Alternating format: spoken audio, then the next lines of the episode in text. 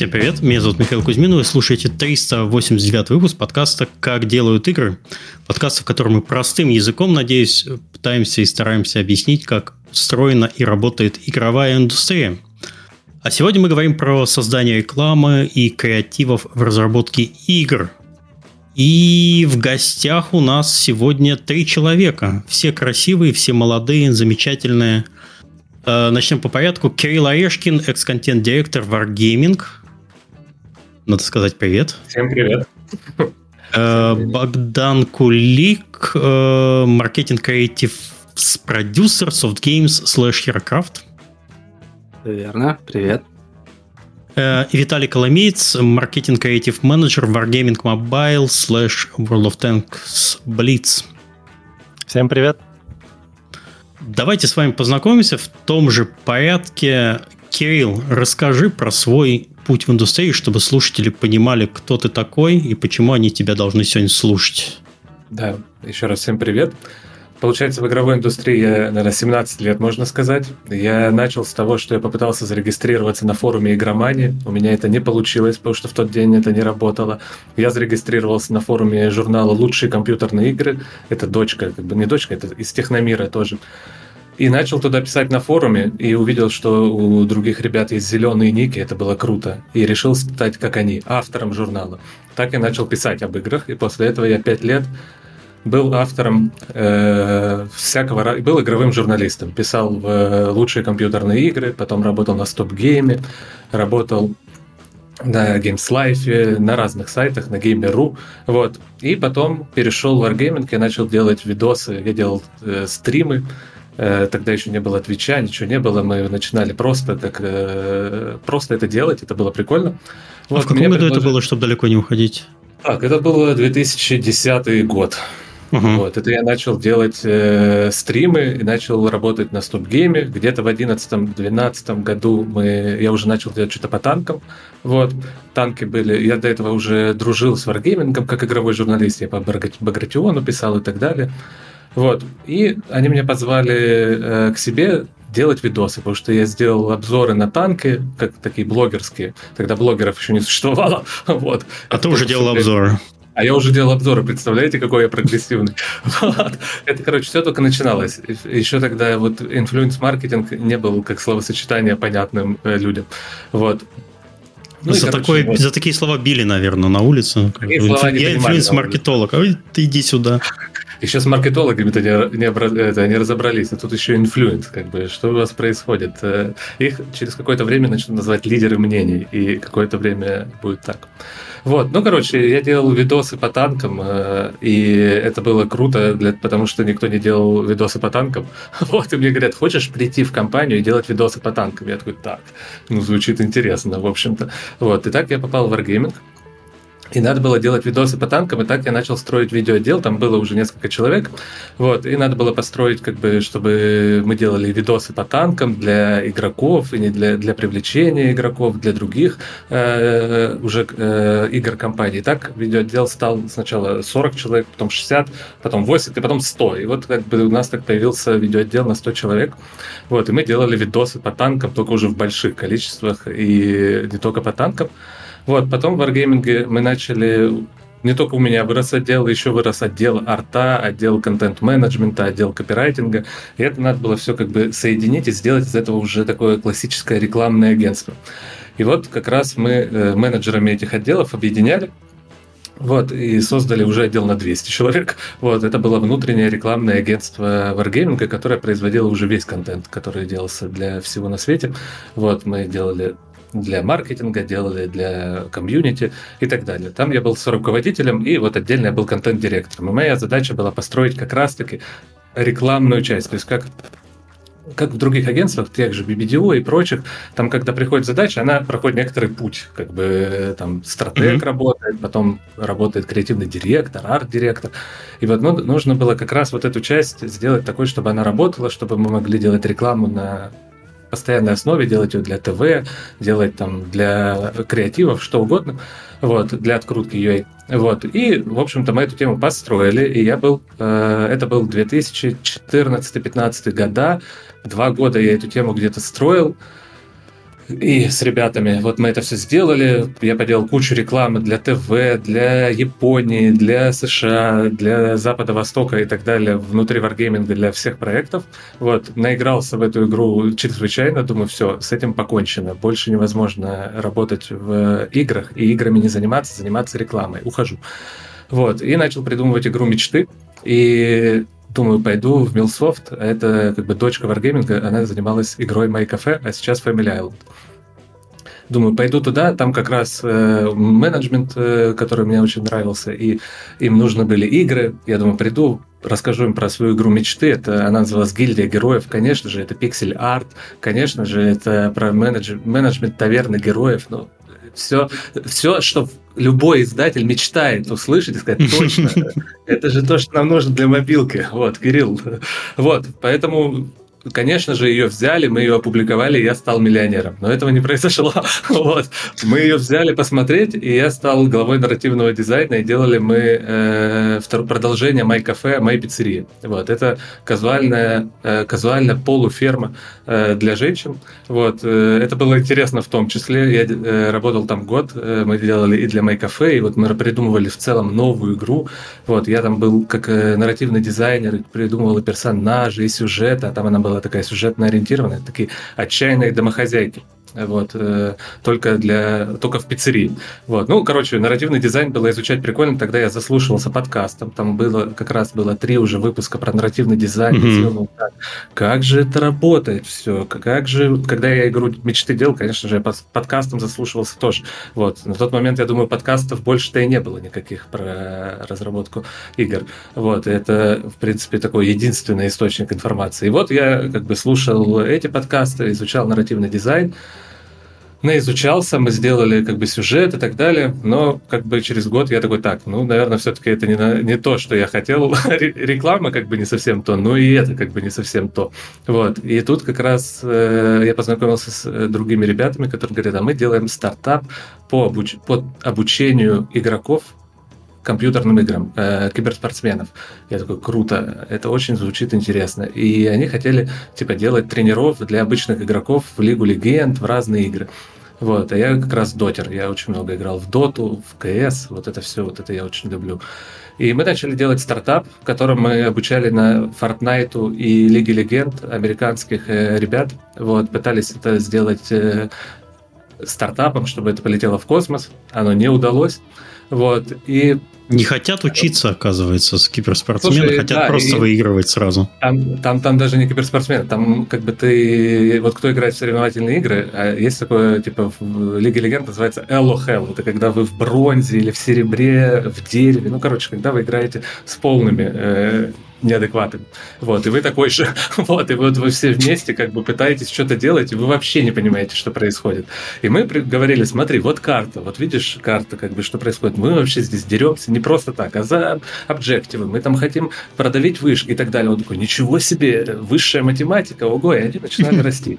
Но объяснить людям, что надо платить 50 баксов, а еще, возможно, объяснить маме, 13-летнего подростка, который и так играет в Fortnite целыми днями, что это хорошая инвестиция в то, что мы научим его быстрее строить э, как бы стенки и прыгать по ним, не работало. Очень тяжело продавалось.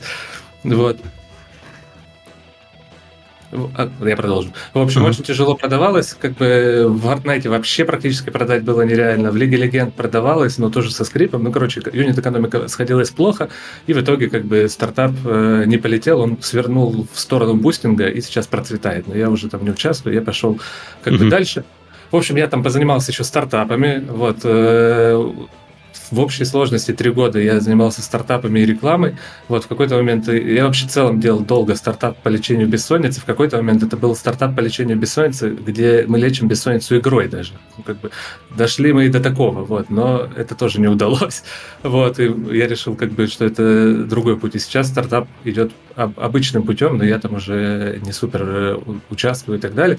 И сейчас что я делаю? Сейчас я вернулся к рекламе для игр. Вот, я делаю рекламу для игр. Вот, э, э, в частности, мы с э, там, товарищем моим, там, Сергеем Процевицким, мы снимаем там, трейлеры, рекламы для селебами. Вот у Виталика работает в Wargaming. Виталик просил нас снять ему рекламный ролик с Юанной Инджейчик. Это UFC-боец такой, очень известный, шестикратная чемпионка. Вот такую штуку делаю. Консультирую ребят по маркетингу, адвайзер в нескольких проектах по маркетингу и рекламе. И у меня есть курс, в котором я учу рекламе для игр, потому что я как бы разобрался в этой теме и начал сейчас рассказывать другим. Вот White Nights, если знаете, White Nights сделал White Nights Академию, и вот там они пригласили, говорят, будешь читать курс рекламы для игр? Я такой, буду. Вот, у меня блог.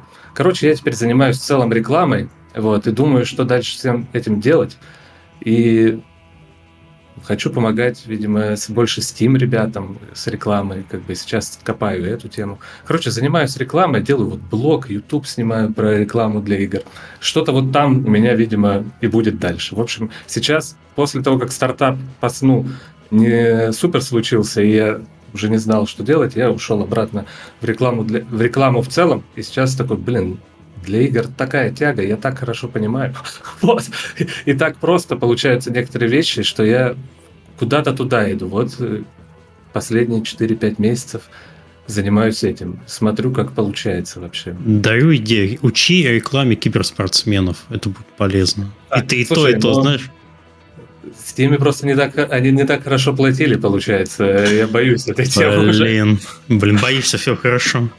Да. Спасибо, вот. подробный рассказ. Э, я хотел уточнить, то есть ты получается, что ты сейчас э, по сути, работаешь на себя, э, работаешь как консультант и выполняешь там отдельные заказы для разных компаний. То есть ты не работаешь ни в какой компании сейчас. Не, я могу и... сказать микроагентство, которое вот делает по, по рекламе uh-huh. игр задачи рекламного, ну, типа большие рекламные ролики, потому что у меня партнер режиссер, и мы можем снимать. Mm-hmm. Вот а, то есть вы сами делаете контент, рекламу, креативы и прочее. То есть ну, да, к вам можно прийти и получить полный, э, да. полный цикл. Вот, Окей. думаю, может сделать э, э, продакшн э, креативов на потоке. Но пока mm-hmm. я как бы... я такой, как бы... Сейчас я в моменте, когда я пытаюсь до конца понять, что мне делать, но просто понимаю, что надо делать. Вот, например, лечение бессонницы достаточно далеко от меня, потому что я 17 лет бессонницу не лечил. А играми в игровой индустрии я 17 лет, и мне это нравится, я почему-то от этого бегал, а теперь я как бы решил не бегать. То есть ты смирился, все, все уже. Тебе, твой, твой путь – жизненная реклама, все. Нет, игры скорее. Я такой игры. понял, игры. Просто сейчас самое большое... Вот я пришел, и, э, вернулся к играм и думаю, а что у меня здесь лучше всего получается? И вот маркетинг начал как бы рассказывать про игровой маркетинг, или позвал меня White Nights этот курс сделать. Пришли ребята и видят, что они плохо понимают, а я хорошо понимаю. Я такой, так, я, видимо, хорошо понимаю действительно, что ли. вот. И как-то пытаюсь сейчас применить все, что умею в играх, и куда-то это развить. Может быть, я построю свой паблишинг, не знаю. Где-нибудь да пересечешься. Понятно, спасибо. Э, Богдан, расскажи про себя, пожалуйста. Путь um, свой. Мой путь в основном касается веб-маркетинга и мобильного маркетинга. Начал я путь по, по карьерной лестнице еще 10 лет назад – мне было 20 лет. Я э, жил в Одессе. Э, и у меня были знания фотошопа уже на тот момент. И я подумал, почему бы не попробовать себя в качестве дизайнера. И нашел работу в рекламном агентстве, в котором еще приветствовалась такая программа, как Adobe Flash. Потому mm-hmm. что они делали флеш-баннеры э, для игр и не только для игр. Вот, и получается так, что я делал флеш-баннеры анимированные, которые уже тогда можно было назвать мислидовыми. Возможно, вы помните такие веб-баннеры, где нужно было э, спасти эльфийку или ударить орка, какое-то одно действие сделать. О Очень боже. Древний. Да, я этим занимался. Так это ты! Все. Это я. Ловите его. Вот, ну, я всегда хотел попробовать сделать такой баннер, в котором можно поиграть в игру. Но, к сожалению, по цифрам они работали всегда хуже. То есть я действительно делал мини-игры, такие плейблы, скажем так. Угу. Я прям программировал их, делал, они весили больше, из-за этого графики меньше помещалось, но это было интересно, мне всегда хотелось этим заниматься. Но по цифрам гораздо больше CTR у тех баннеров, в которых человек просто пытается сделать какое-то действие, его сразу же переводят по ссылке. И он ну, как бы конвертируется при этом. Меня всегда это удивляло. То есть я бы, если бы меня таким образом сконвертировали, наверное, просто закрыл. Естественно, многие так и делают, но еще больше количество, нужное количество людей остаются на странице. И именно поэтому процветала и до сих пор процветает мислидовая реклама. Вот. В какой-то момент я понял, что мне будет интереснее работать на себя, и я пошел фрилансить. Тоже делал на фрилансе флеш-баннеры и статичные баннеры. Работал как графический дизайнер и как э, аниматор. Вот, и потом меня схантила компания, которая стала моим постоянным клиентом. Они взяли меня в штат. Компания называется Infiplay. Это китайско-российская компания, которая э, на китайские веб-игры пыталась э, издавать на мир. Иногда это получалось, иногда нет.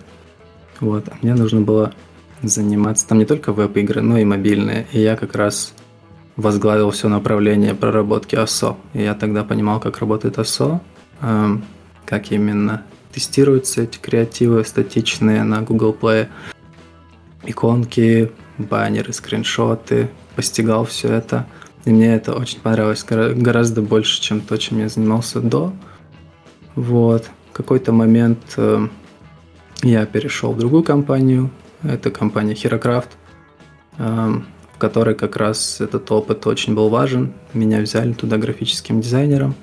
А в каком году Позже. это было? Это было в 2018 году, в угу. начале. Я думаю, ты тогда еще работал там. Да, я ушел в августе, по-моему, или в июне 2018 года. Вот в Tiny как раз перешел. А, да, ну мы с тобой практически не пересекались. Я работал в, в мобильном издательстве в Labs. Угу.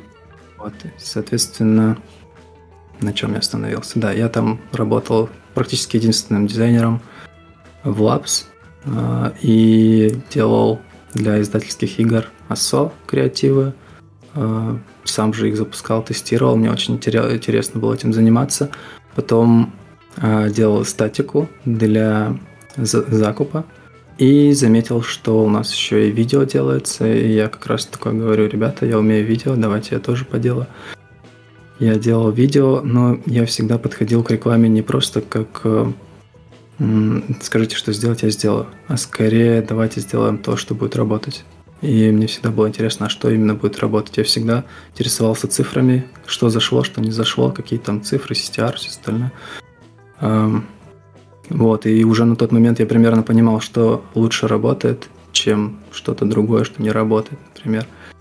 Вот, и видео я начал прям изучать этот вопрос и очень много залипал на бесплатной библиотеке Фейсбука, библиотека рекламы. То есть все, кто крутит рекламу на Фейсбуке, прямо сейчас можно посмотреть их креативы бесплатно.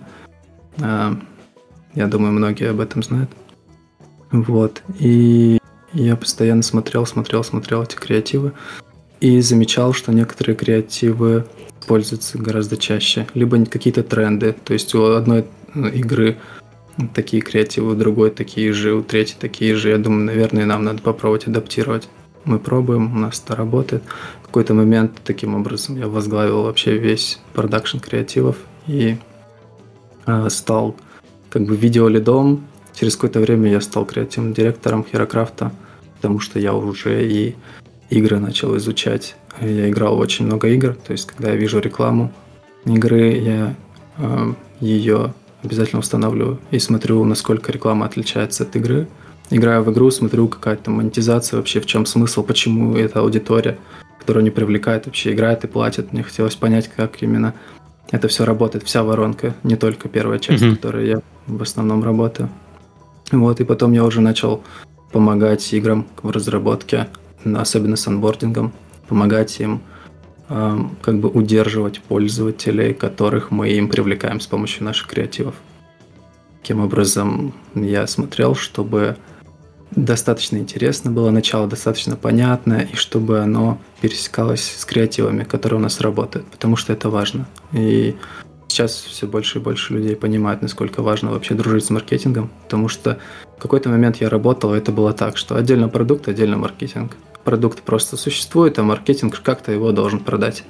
Такие задачи. И даже толком даже и не пересекаешься, даже можешь не знать, кто там работает. Со временем это все меняется, и сейчас уже очень такой плотный симбиоз, и это прям выигрышная стратегия, когда продукт думает о том, как будет продаваться игра, маркетинг думает о том, как будут удерживаться пользователи, которых они привлекают. Так, так, подожди, ты как-то подробно уже про процессы начал, мне хотелось послушать э, да, да, твой жизненный путь. Да, давай это чуть-чуть о кольцевых железных дорогах закругляемся. Хорошо.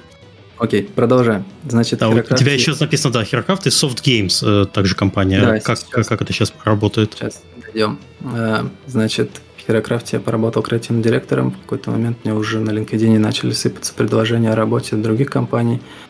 И в какой-то момент мне пришло предложение о работе от компании Playrix. Э, и это предложение, от которого нельзя отказаться, потому что опыт Playrix меня всегда интересовал очень сильно. А, их креативы мне очень интересны были, и в целом я часто смотрел видео а, на их э, YouTube-канале, как именно они делают графику, видео и все остальное. И я понимал, что там есть опыт, прям как золотая жила для меня, и мне очень хотелось его поглотить. Соответственно, я очень аккуратно э, перешел из Херокрафта в Playrix в течение месяца и очень э, аккуратно все там настроил так, чтобы работало без меня, потому что я очень люблю все на себя завязывать и потом развязывать. А кто в нашей индустрии не любит вообще быть незаменимым? Да, да, да. Ну, я продолжаю это делать, мне кажется, но сейчас не об этом. А, значит, э, я поработал в Playrix, наняли меня в качестве режиссера, но я хотел быть продюсером, и я стал продюсером. Но это было очень тяжело. Мне приходилось работать по 10 часов потому что я хотел быть везде. Я участвовал на всех брейнштормах, даже по тем проектам, за которыми я не закреплен. Мне хотелось прям все изучать, со всеми общаться. И я в итоге очень многому научился. Но очень а кто это у нас в углу пыхтит? Это Богдан сидит, он хочет тоже участвовать. Он к этому проекту никакого отношения не имеет, но пускай посидит вообще. Класс. На самом деле, эм, это давало свои плоды, и ребята довольны. Даже сейчас есть, к примеру, очень интересный э, прием в пэкшоте, и, возможно, кто-то, кто интересуется креативами, видел, когда э, в Playrix заканчивается креатив, и такая крутилочка с э, уровней, которые дальше можно выбрать. Вот как раз-таки на одном из брейнштормов была эта моя идея, я очень ей горжусь, и сейчас она используется повсюду на рынке. То есть кто ее только не копирует, очень хорошо такие пэкшоты конвертируют людей. Соответственно, ну, я думаю, ребята были довольны, что они позвали меня на брейншторм. И кроме этого еще были несколько идей, прям топовых креативов для некоторых проектов. Так что и я в это время получал уверенность в том, что я понимаю, что я делаю, и что действительно стоит продолжать этим заниматься. Но в какой-то момент я уже чувствовал такую усталость, и как раз подвернулось очень клевое предложение от компании Herocraft. Опять же, я вернулся в Herocraft и работал там как креативный директор, и уже более был вовлечен в игры, потому что у меня, как и у всех, кто в геймдеве, есть мечта сделать свою игру. Вот. И в Херокрафте я половину времени уделял маркетингу. Уже на таком уровне там уже был, был и есть свой очень опытный креативный продюсер. Но я как бы помогал ему. И продолжаю сейчас помогать, если забегая вперед. Вот. И работал над игрой. Потом в какой-то момент произошли некоторые события, о которых больно даже говорить. В общем, я переехал в Польшу, сейчас мы э, с семьей живем в Польше. И я подумал о том, что хотелось бы попробовать поработать на европейскую компанию. Soft Games как раз является европейской компанией, которая основной язык общения английский. И Softcase да. это же, по-моему, немецкая компания, если не Немецкая. Да. да. Это немецкая компания, топовый разработчик Facebook Instant Games. Угу. То есть них очень мощный бизнес на Facebook. И мне было интересно как раз тоже вот эти игры, которые по-настоящему являются играми, Это такие аркады, в которые можно поиграть, по, позависать, позалипать без какого-либо вот этого оперирования сложного, где прям выжимает из пользователя деньги. Здесь просто как бы игры, которые монетизируются на рекламе, и это не гиперкэш при этом, потому что гиперкэш меня не, не интересовал особо. А вот именно такие игры, где, например, там Bubble Shooter, Puzzle Blocks. Кстати, в Puzzle Blocks я очень много залипаю. И у меня сейчас там э, игра вообще собой представляет такую аркаду, в которой э, она социальная, и все на Фейсбуке могут соревноваться, кто поставит высший рекорд. И сейчас вот получается у меня мировой рекорд по этой игре. Какое-то время он держится. Нем, немного увлекся, понимаю. Да, да, прям сильно увлекся этой игрой, и я как раз и занимаюсь ее креативами. Ну, то есть я люблю эту игру и занимаюсь ее креативом. Это, это матч, в общем, случился, и угу. у игры все хорошо. Окей, okay, то есть, получается, сейчас ты работаешь э, одновременно на две компании Softgames и Herocraft? Да, и в Herocraft обоих, то есть в Herocraft ты продолжаешь продюсировать, если я тебя правильно понял. А Нет, в SoftGames ты занимаешься рекламой? Скорее, а, okay. Э, я в Херокрафте остался как консультант. Я уже сказал, что я пришел туда работать 50% над играми, 50% mm-hmm. над э, э, рекламой, над маркетингом. Вот 50% на играми отсеклась. И 50% mm-hmm. над маркетингом она осталась. Получается так. А, окей, ты... я понял. То есть ты в Soft Games работаешь как бы, ну, не как бы, а постоянно, да, а Херкрафт ты продолжаешь консультировать по, реклам, по рекламным да, креативам. Да. По направлениям, Все. по стратегии окей. я фидбэчу креативы, фидбэчу идеи, креативы. В общем, я все, все просматриваю, фильтрую, чтобы окей, ничего хорошо. не делали. Спасибо. Э, Виталий, до тебя добрались. Ты там не это не заскучал? А мы тебя не слышим? Мы уже... Да, мы уже... видим. Очень красиво, Виталик. Да. Все, все в порядке? Да, а пощелкай камерами, чтобы пофлексить. У тебя же так все классно вообще. Да, мне коллега помог настроить фон. Я просто не хотел из дома делать подкаст. Там могут быть отвлекающие факторы. Пришел в нашу студию, и здесь прям коллега мне прям помог очень сильно. То есть у меня есть такой вид такой вид. Э, Блин, надо коллегу Думаю, сюда... что я буду этим баловаться, да. Он не хочет в Нидерланды на недельку приехать, мне тут тоже все засетапить вообще, чтобы было красиво. Не знаю, я спрошу. Хорошо. Э, да, э, всем привет. Да, начну с того, что всю жизнь я играю в игры, в основном MMORPG игры, моба игры, то есть больше всего времени, наверное, провел в Lineage, World of Warcraft, в той же Dota 2. Э, я из Киева, э, я учился на экономическом э, факультете КНЕУ. В 2010 году в первый раз увидел World of Tanks в компьютерном клубе. Мне показал ее друг. Я прям очень сильно впечатлился на тот момент. Это реально выглядело очень круто. И игр по танков почему-то было... Их не было, по сути, подобных. И это удивляло. Типа такая ну, классная идея. И только сейчас сделали такую игру. В общем, я залип, играл очень много. А, и параллельно я интересовался монтажом видео, ютубом, э, сделал свой там YouTube канал, там заливал туда различные геймплейные ролики. Э, а, они не, набирали просмотров в основном, но я просто получал удовольствие от процесса. В какой-то момент один из роликов там завершился, набрал 30 тысяч просмотров. То есть это был там какой-то там 11 год. То есть меня это прям впечатлило я понял, что мне приносит это положительные эмоции, мне нравится этот процесс, хочется дальше в нем развиваться. И дальше в интернете я наткнулся на тему там в одном закрытом коллективном блоге а, о том, что в Wargaming набираются видеомонтажеры, которые будут делать обучающие видео, монтаж обучающих видео о том, как играть на танках, то есть обзоры танков. А, я заплавился туда, показал свои там примеры, которые у меня были залиты на YouTube, а, сделал тестовое задание, все было, все хорошо пошло. То есть первое тестовое задание мое было то есть, сделать, по сути, уже видеоряд гайда э, обучающего, который пойдет на официальный э, YouTube-канал World of Tanks. Э, я сделал его, все в порядке, он зарелизился, я офигел, что такое, в принципе, возможно. Мне даже заплатили деньги, там, по WebMoney тогда еще платили. То есть заработок онлайн — это реальность. Для меня это было потрясением на самом деле. Дальше я сделал еще несколько подобных там, заказов на аутсорсе, то есть как видеомонтажер на аутсорсе для Wargaming. И потом меня пригласили на встречу аутсорсеров э, в Минск. А, то есть я из Киева да, полетел в Минск. А, как приглашенный гость. Wargaming оплатил мне самолет, проживание, провел экскурсию по городу, познакомил с сотрудниками. Там мы сходили в бар. Я там познакомился первый раз с Кириллом. А, это было очень круто, прям меня это впечатлило. А, ну, и можно сказать, с этого момента моя судьба была решена. Я решил, что я хочу работать в этой компании. Ты, Кирилл споил тебя, получается. Очень круто. Получается, да. Думаю, что не я на тот момент. Кирилл виноват.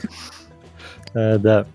Дальше, где-то через полгода, мне предложили релокацию в Минск и позицию уже продюсера, позицию видеопродюсера на фултайме. Я конечно, согласился, переехал, начал э, продюсировать видео на YouTube-канал. Сначала это были самолеты World of Warplanes, э, потом э, постепенно я поработал со всеми играми компании Wargaming как видеопродюсер.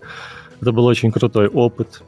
Было много общения с людьми, э, я понял, как вообще работает весь видеопродакшн в большой компании, э, как работает паблишинг отдел, как создается видео, прям начиная с идеей, там, с, э, с того, что приходит заказчик, говорит, я хочу ролик, до публикации его на Ютубе.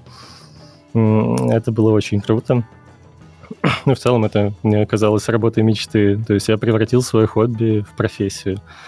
А, то есть я поработал со всеми типами контента, начиная от интервью с разработчиками до CG-трейлеров, а, игр дорогих. Э, в какой-то момент я понял, что больше всего мне нравится создание рекламы. Э, сначала я сделал э, несколько приролов для ПК-игр. Ну и как-то сразу на подсознании я считал, какой должна быть хорошая реклама. То есть, наверное, очень сыграла, сыграла большую роль моя насмотренность, большой опыт в гейминге, работа в продакшене сделал несколько лучших э, рекламных концепций для performance-advertising а ПК-игр, э, танков и кораблей. Некоторые из них используются до сих пор э, уже в другом виде, там, с новым геймплеем, но концепция та же. Э, например, э, была такая концепция, что можно делать в танках, что можно делать в кораблях. Э, и такой прирол, что можно делать в кораблях, стал лучшей игровой рекламой на YouTube в 2018 году. Э, там в номинации э, э, Ads that frees your inner gamer. Uh, то есть uh, этот прирол обошел там рекламу Clash of Clans, Лиги Легенд. Uh, это было круто. Uh, ну и дальше я познакомился с мобильной рекламой. То есть появились там задачи, необходимо сделать мобильную рекламу. Я тоже попробовал и понял, что это еще круче, потому что в мобильной рекламе э, можно мерить перформанс. Ты можешь прям видеть э, много цифр и понимать, как твои видео заходят аудитории, как на них кликают, как по ним э, переходят в игру, устанавливают игру. Там ретеншн, рост, ну, мы дальше об этом всем поговорим. А, то есть и в 2017 году из видеопродюсинга, из видеотима на тот момент, я пришел э, такой Wargaming Mobile. Э, Mobile ответвление Wargaming, оно долгие годы менялось, постоянно реструктуризировалось. Э, в разных городах было такое, что есть независимые мобильные студии, которые делают свои игры. Э, в 2017 году я перешел и сфокусировался уже на креативах для мобильных игр. Поработал с многими играми разных жанров. Э, в Wargaming тестировались разные мобильные направления. Там и казуальные игры были. А, немногие из них дошли до релиза на самом деле. А, но, а, в тестах было много всего. А, ну и больше всего, по сути, я получил опыта с World of Tanks Blitz. И на данный момент я это основной продукт, для которого я делаю рекламу. То есть наша вот студия, которая оперирует World of Tanks Blitz внутри Wargaming, называется MS, MS1 Studio. Uh, и, по сути, да, uh, иногда там uh, мобильные корабли еще приплывают. там, там тоже не, есть истории там с тем, как э, оперируются в одно время. Там иногда я делаю для них, иногда не делаю. Ну, короче, да, World of Tanks Blitz — основной продукт на данный момент. Uh-huh. А, ну и, по сути, я сейчас тот человек, который отвечает за продакшн всей uh, user acquisition рекламы для World of Tanks Blitz. Uh, user acquisition частично бренд рекламы, маркетинг uh, рекламы. То есть uh, у них тоже есть свои различия. Думаю, можем потом это обсудить. Uh, вот, в целом такой у меня путь. Хорошо, спасибо. Я понял. Я пригласил самых э, разговорчивых людей на свете. У нас такого долгого вступления про себя не было никогда вообще в подкасте. Опа, первый Возможно. рекорд поставили. Вот первый рекорд. Хорошо, каждый. Пришли маркетологи. всех, понятно. Так, ну, у меня первый вопрос. Этого вопроса, кстати, нет в плане, но я надеюсь, мы с ним обсудим. Я понял, что чего нам не хватает. Нам не хватает э, Расскажите, пожалуйста, вот нас сейчас слушают разработчики игр, возможно, у которых нету э, в, их, э, в их компаниях вообще отделов по созданию рекламы. Вот какая идеальная структура у отдела, с чего начать, как его организовать, и как примерно пайплайн в нем э, выглядит, откуда получаются задачи, ну и что на выходе очевидно рекламный ролик, но в целом может быть внезапные штуки, какие вы можете делать. Как вот, э, как, короче, организовать с нуля в своей компании э, отдел, по сути, создания рекламы, креативов, э, видеопродакшена и так далее? Кто может начать? У кого есть влажные фантазии, как все это идеально выглядит? У всех, наверное. Я могу начать. Да, давай. Эм, зависит, естественно, от того, какие ресурсы есть.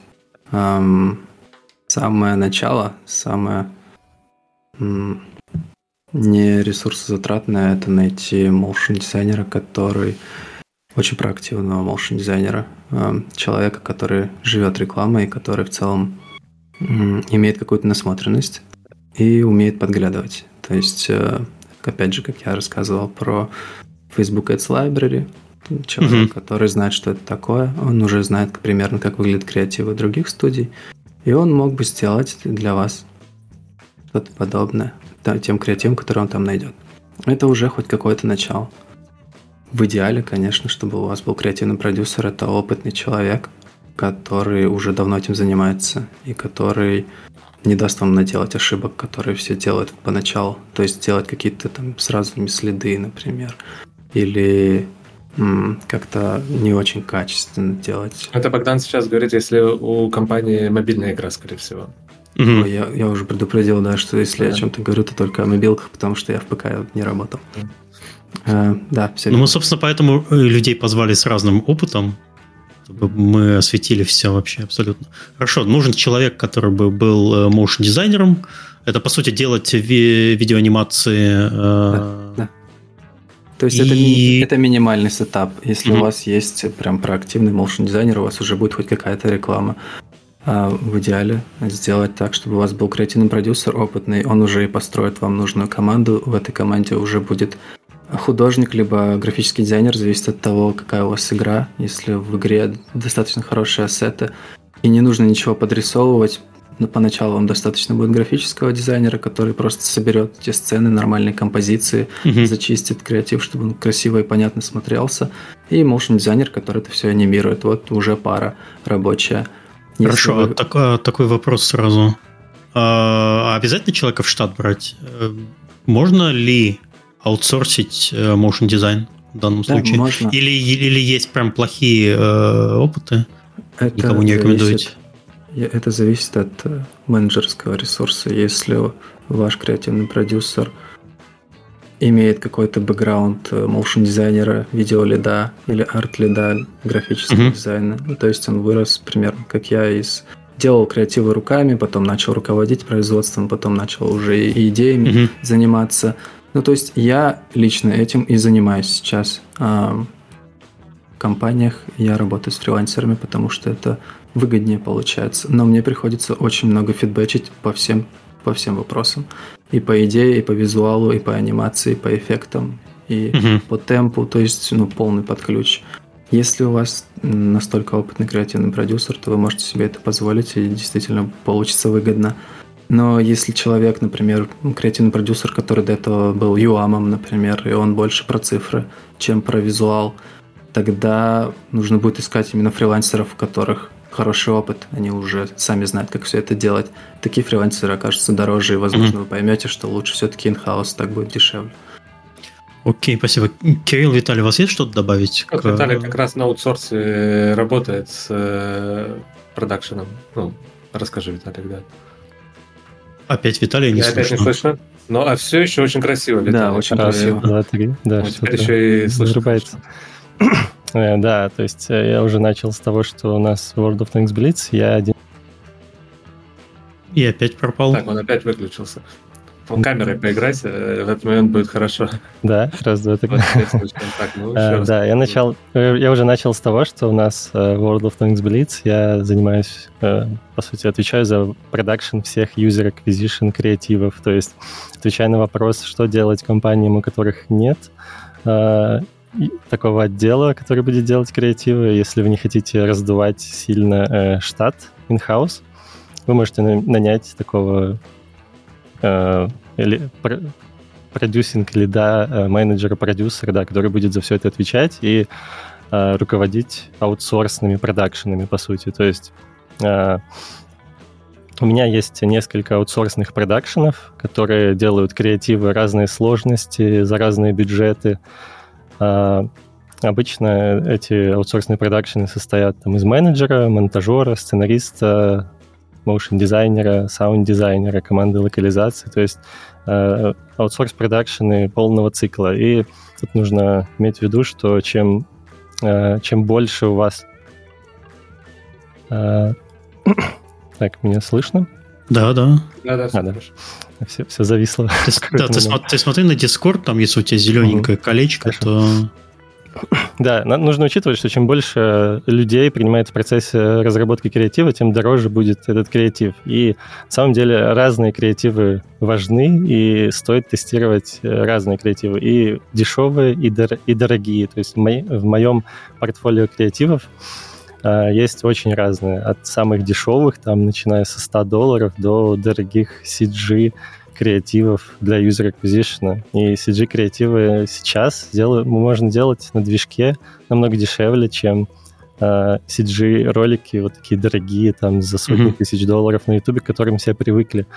Э, и такой подход я тоже пробую. То есть у меня есть один продакшн, который делает чисто CG, один CG-ролик в месяц, который ну, самый дорогой. И у них есть несколько топ-перформеров, э, Э, есть продакшн, который делает 20 креативов э, в месяц, геймплейных. То есть несколько концепций, где мы сидим со сценаристом, обсуждаем идеи, регулярно проводим брейнштормы, где больше вкладываемся именно в концепцию. Есть продакшн, который делает чуть более простые креативы. В основном монтаж геймплея, плюс несложные месседжи поверх с call to action, там Power Domination, Play Now, то есть э, различные такие USP вашей игры с call to action. Такой подход тоже есть.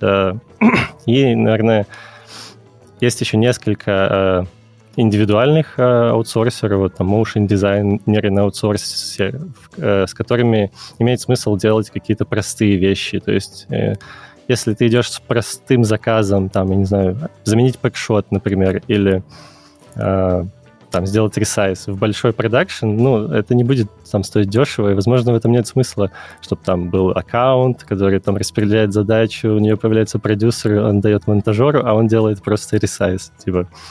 Поэтому для таких задач э, хорошо иметь индивидуальных э, подрядчиков, которые готовы там в любой момент дешево вам отрезать там лишний пэкшот в креативе, а условно. где их лучше искать? На каких сервисах? где вы берете? Или у вас уже какая-то своя готовая база есть? Слушай, так сложно сказать, потому что вот за все эти 10 лет, которые я в индустрии, как ты уже обрастаешь э, контактами. А, okay. у нас вот был большой видеотим, э, там человек сколько там 200 было, наверное. В видеотиме 100, а в агентстве 200, да? Да.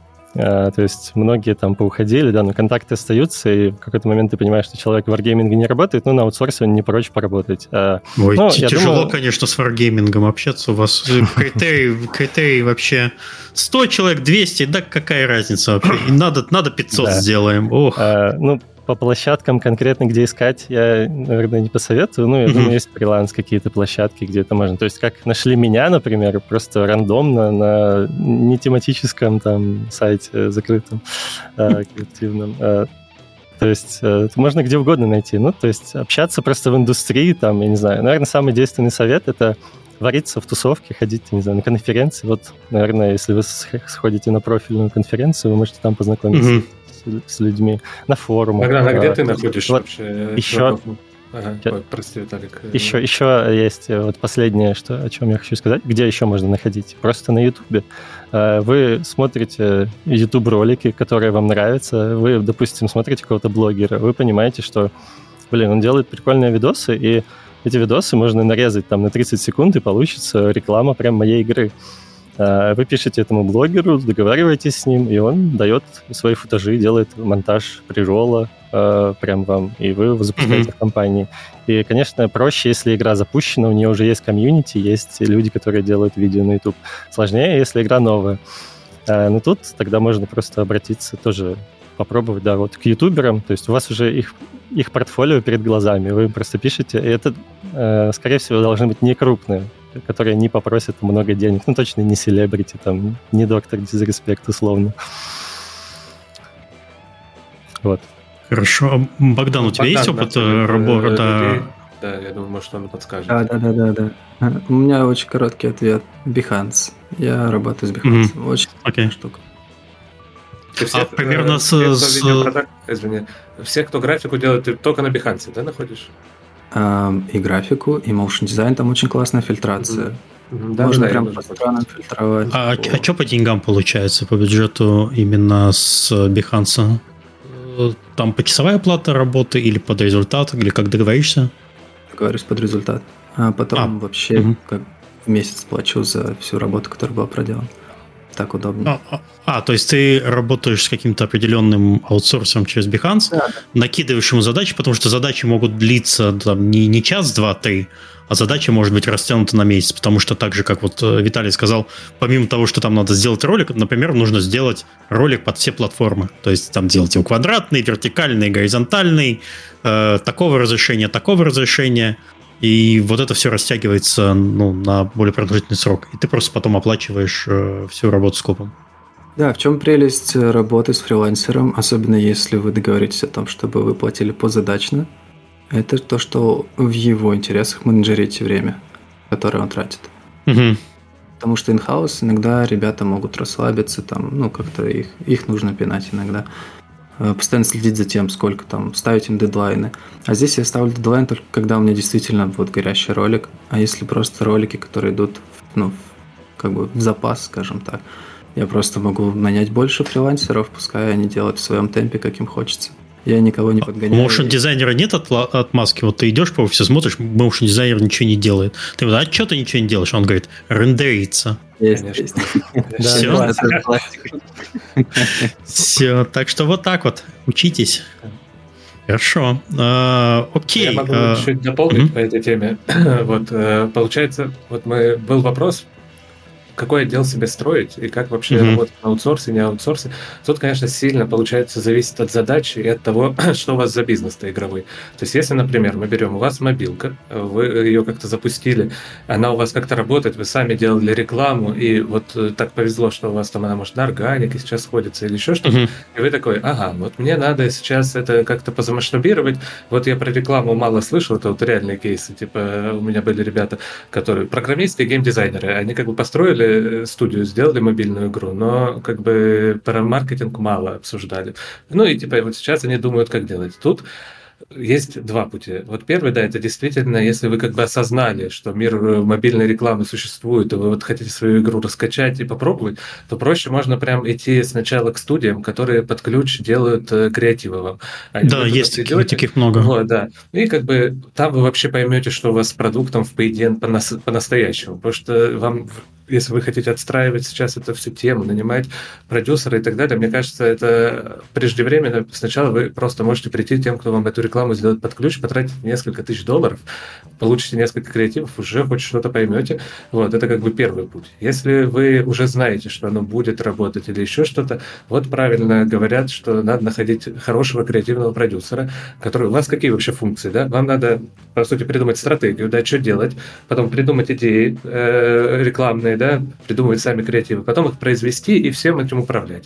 Вот mm-hmm. вы как бы берете сильного креативного продюсера, который уже и понимает, если особенно вы в мобилках, да, вот мы рассматриваем этот кейс, он уже все понимает, он может как бы вам это все настроить, это действительно будет проще. Если вы сами решили разобраться, то вы как бы начинаете качаться в креативного продюсера, вы должны вот посмотреть все эти, как делаются мобилки, э, в мобилках реклама у других и так далее, и как бы, например, потом это все самому устроить и так далее, но вам нужен креативный продюсер, от него построите все остальное. Дальше. Если вы не мобилка, если вы там как бы, если у вас мобилка и вот такая ситуация, то все понятно. Вот что-то такое вам надо протестировать. Если у вас Steam, например, игра, то тут вам, конечно, и вы, например, у вас Steam игра, она вышла, внешний трафик покупать невозможно. Вот вы, например, опять хотели попробовать, думаете, а что, если я в Фейсбуке начну покупать, и вдруг оно все сойдется? Тут, опять же, проще пойти к агентству, вот, и сделать, произвести э, креативы, закупиться и посмотреть, потому что все это внутри создавать, чтобы что? Чтобы узнать, что как бы не сходится экономика. Вот, это очень печально, как бы, э, типа, а теперь, ребята, мы будем просто сидеть на зарплате, или вы все уволены. Вот. Тут вам как бы надо протестировать. Если paid не сложился, э, другая тема, может быть, сложится influence маркетинг, да, у вас уже игра запущена, вы, живете, mm-hmm. вы работаете с чем, что есть.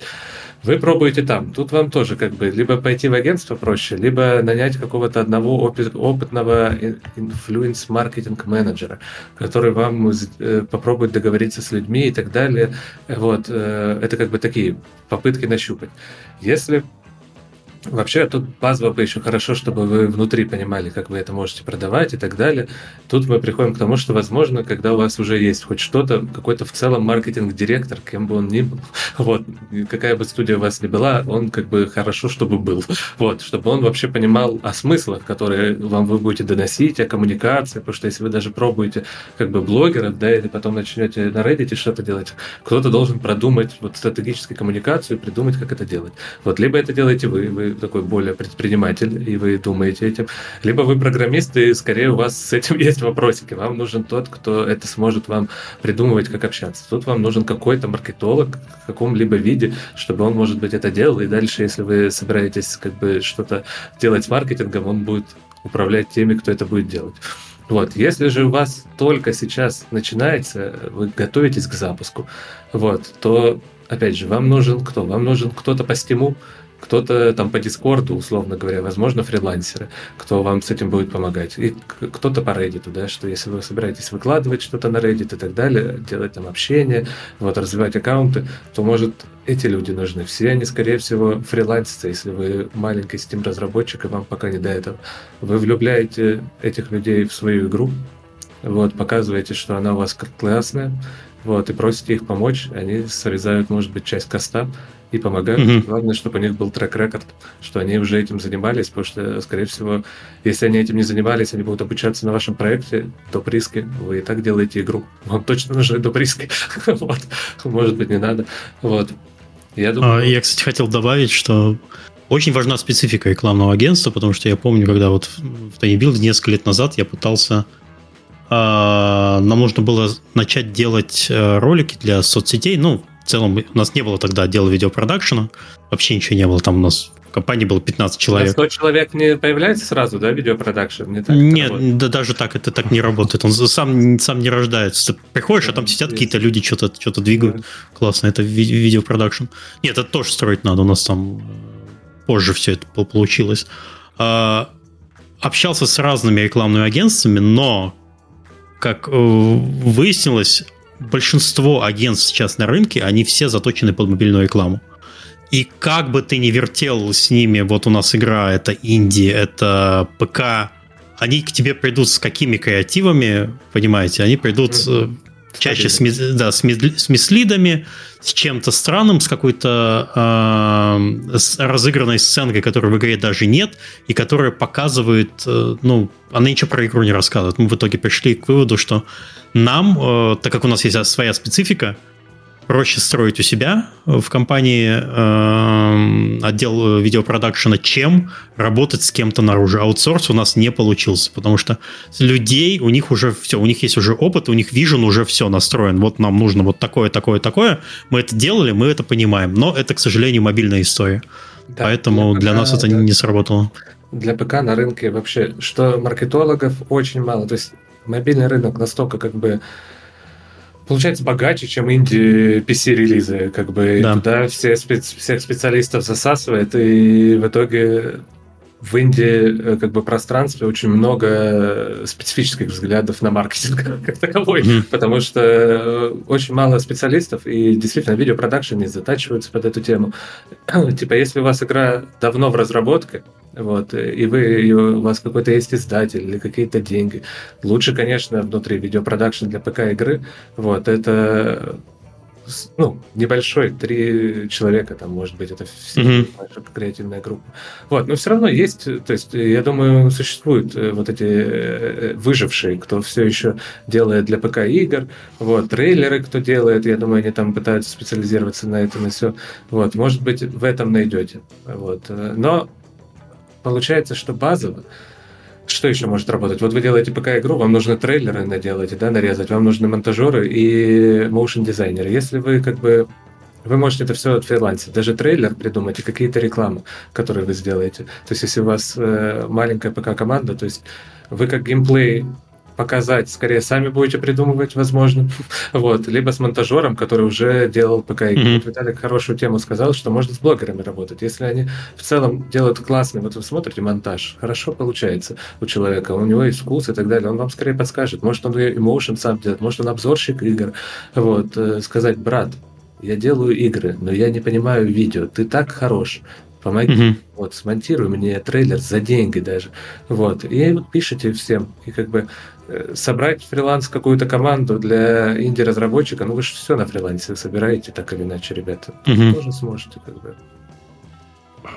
Надавить на любимую мозоль. Вы, вы, вы классные ролики. Все сразу расплылись в улыбке и все для тебя сделали. Даже за деньги. Ты, ты же игры делаешь, Но... как бы, надо пользоваться.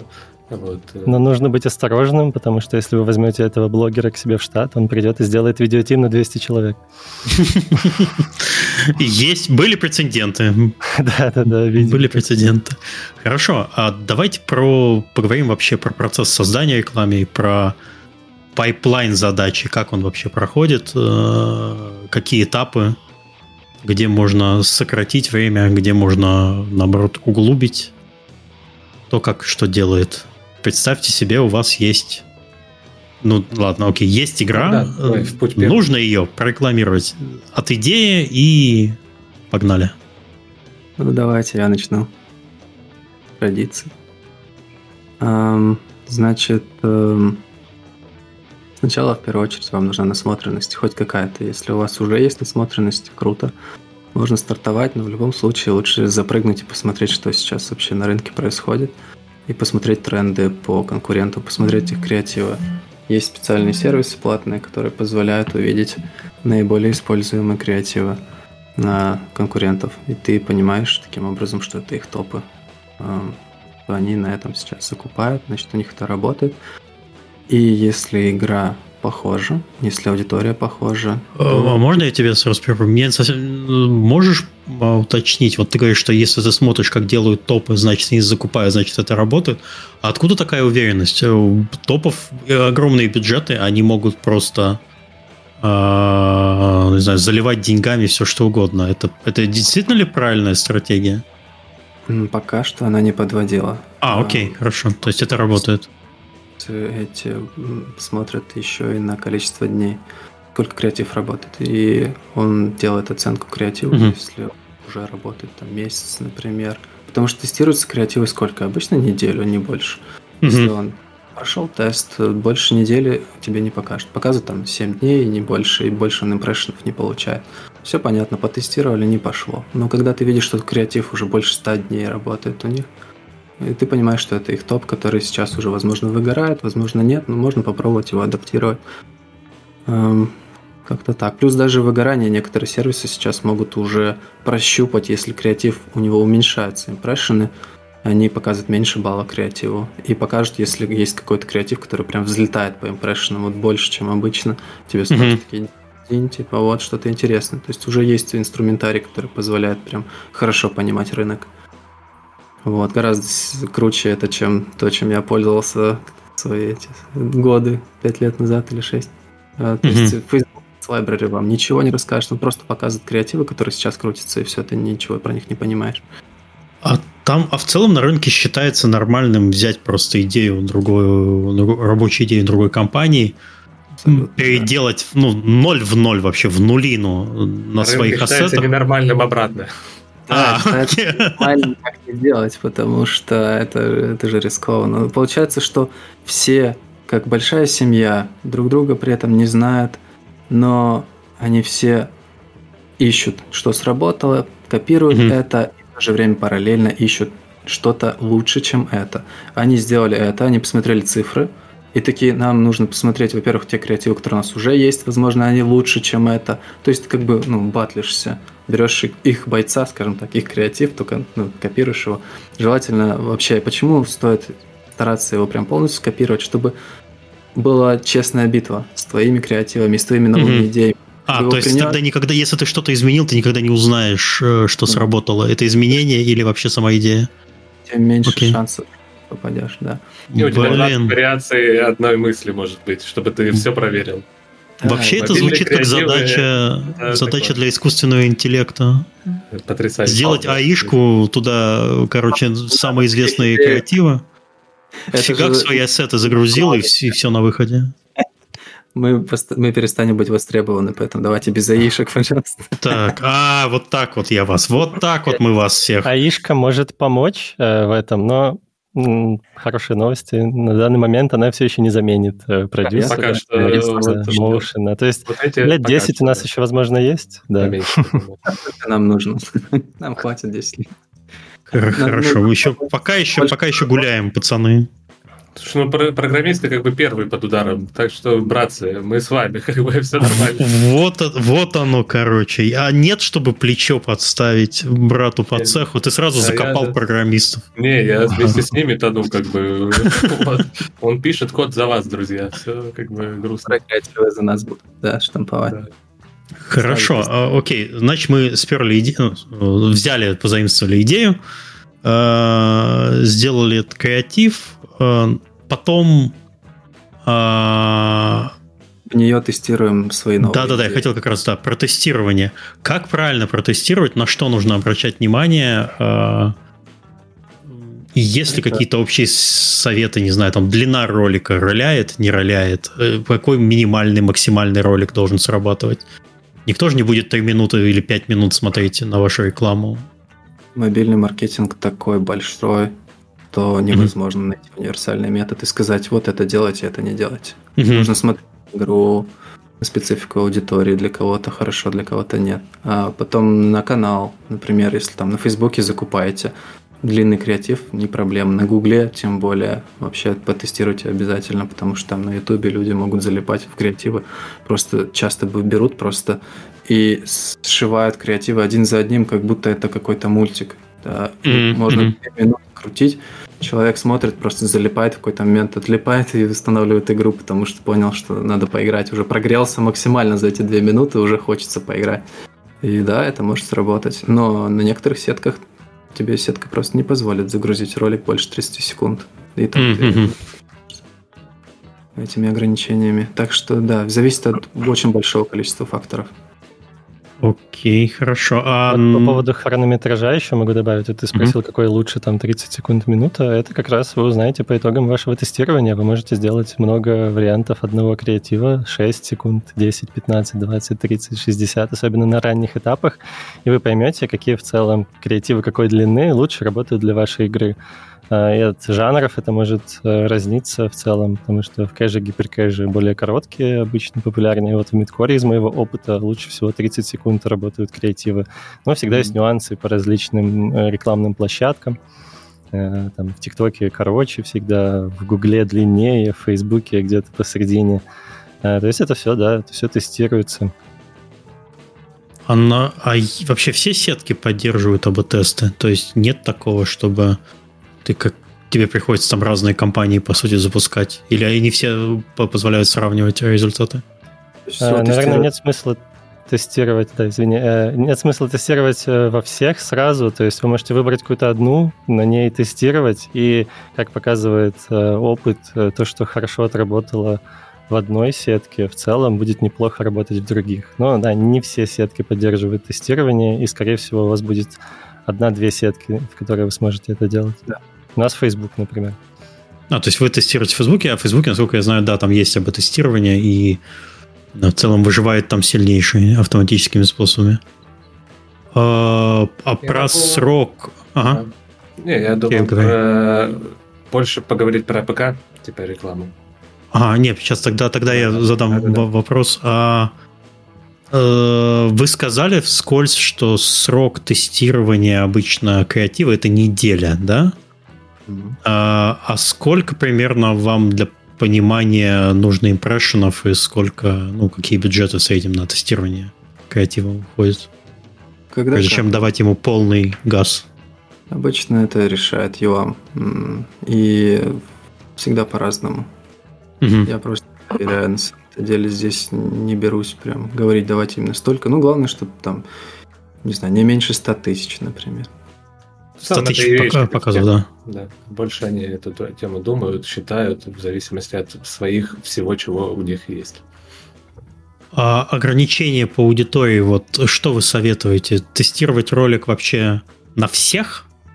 Либо как-то выбирать тестовую аудиторию по своим гипотезам. Обычно добавление лишних условий увеличивает стоимость э, трафика. Это известный факт.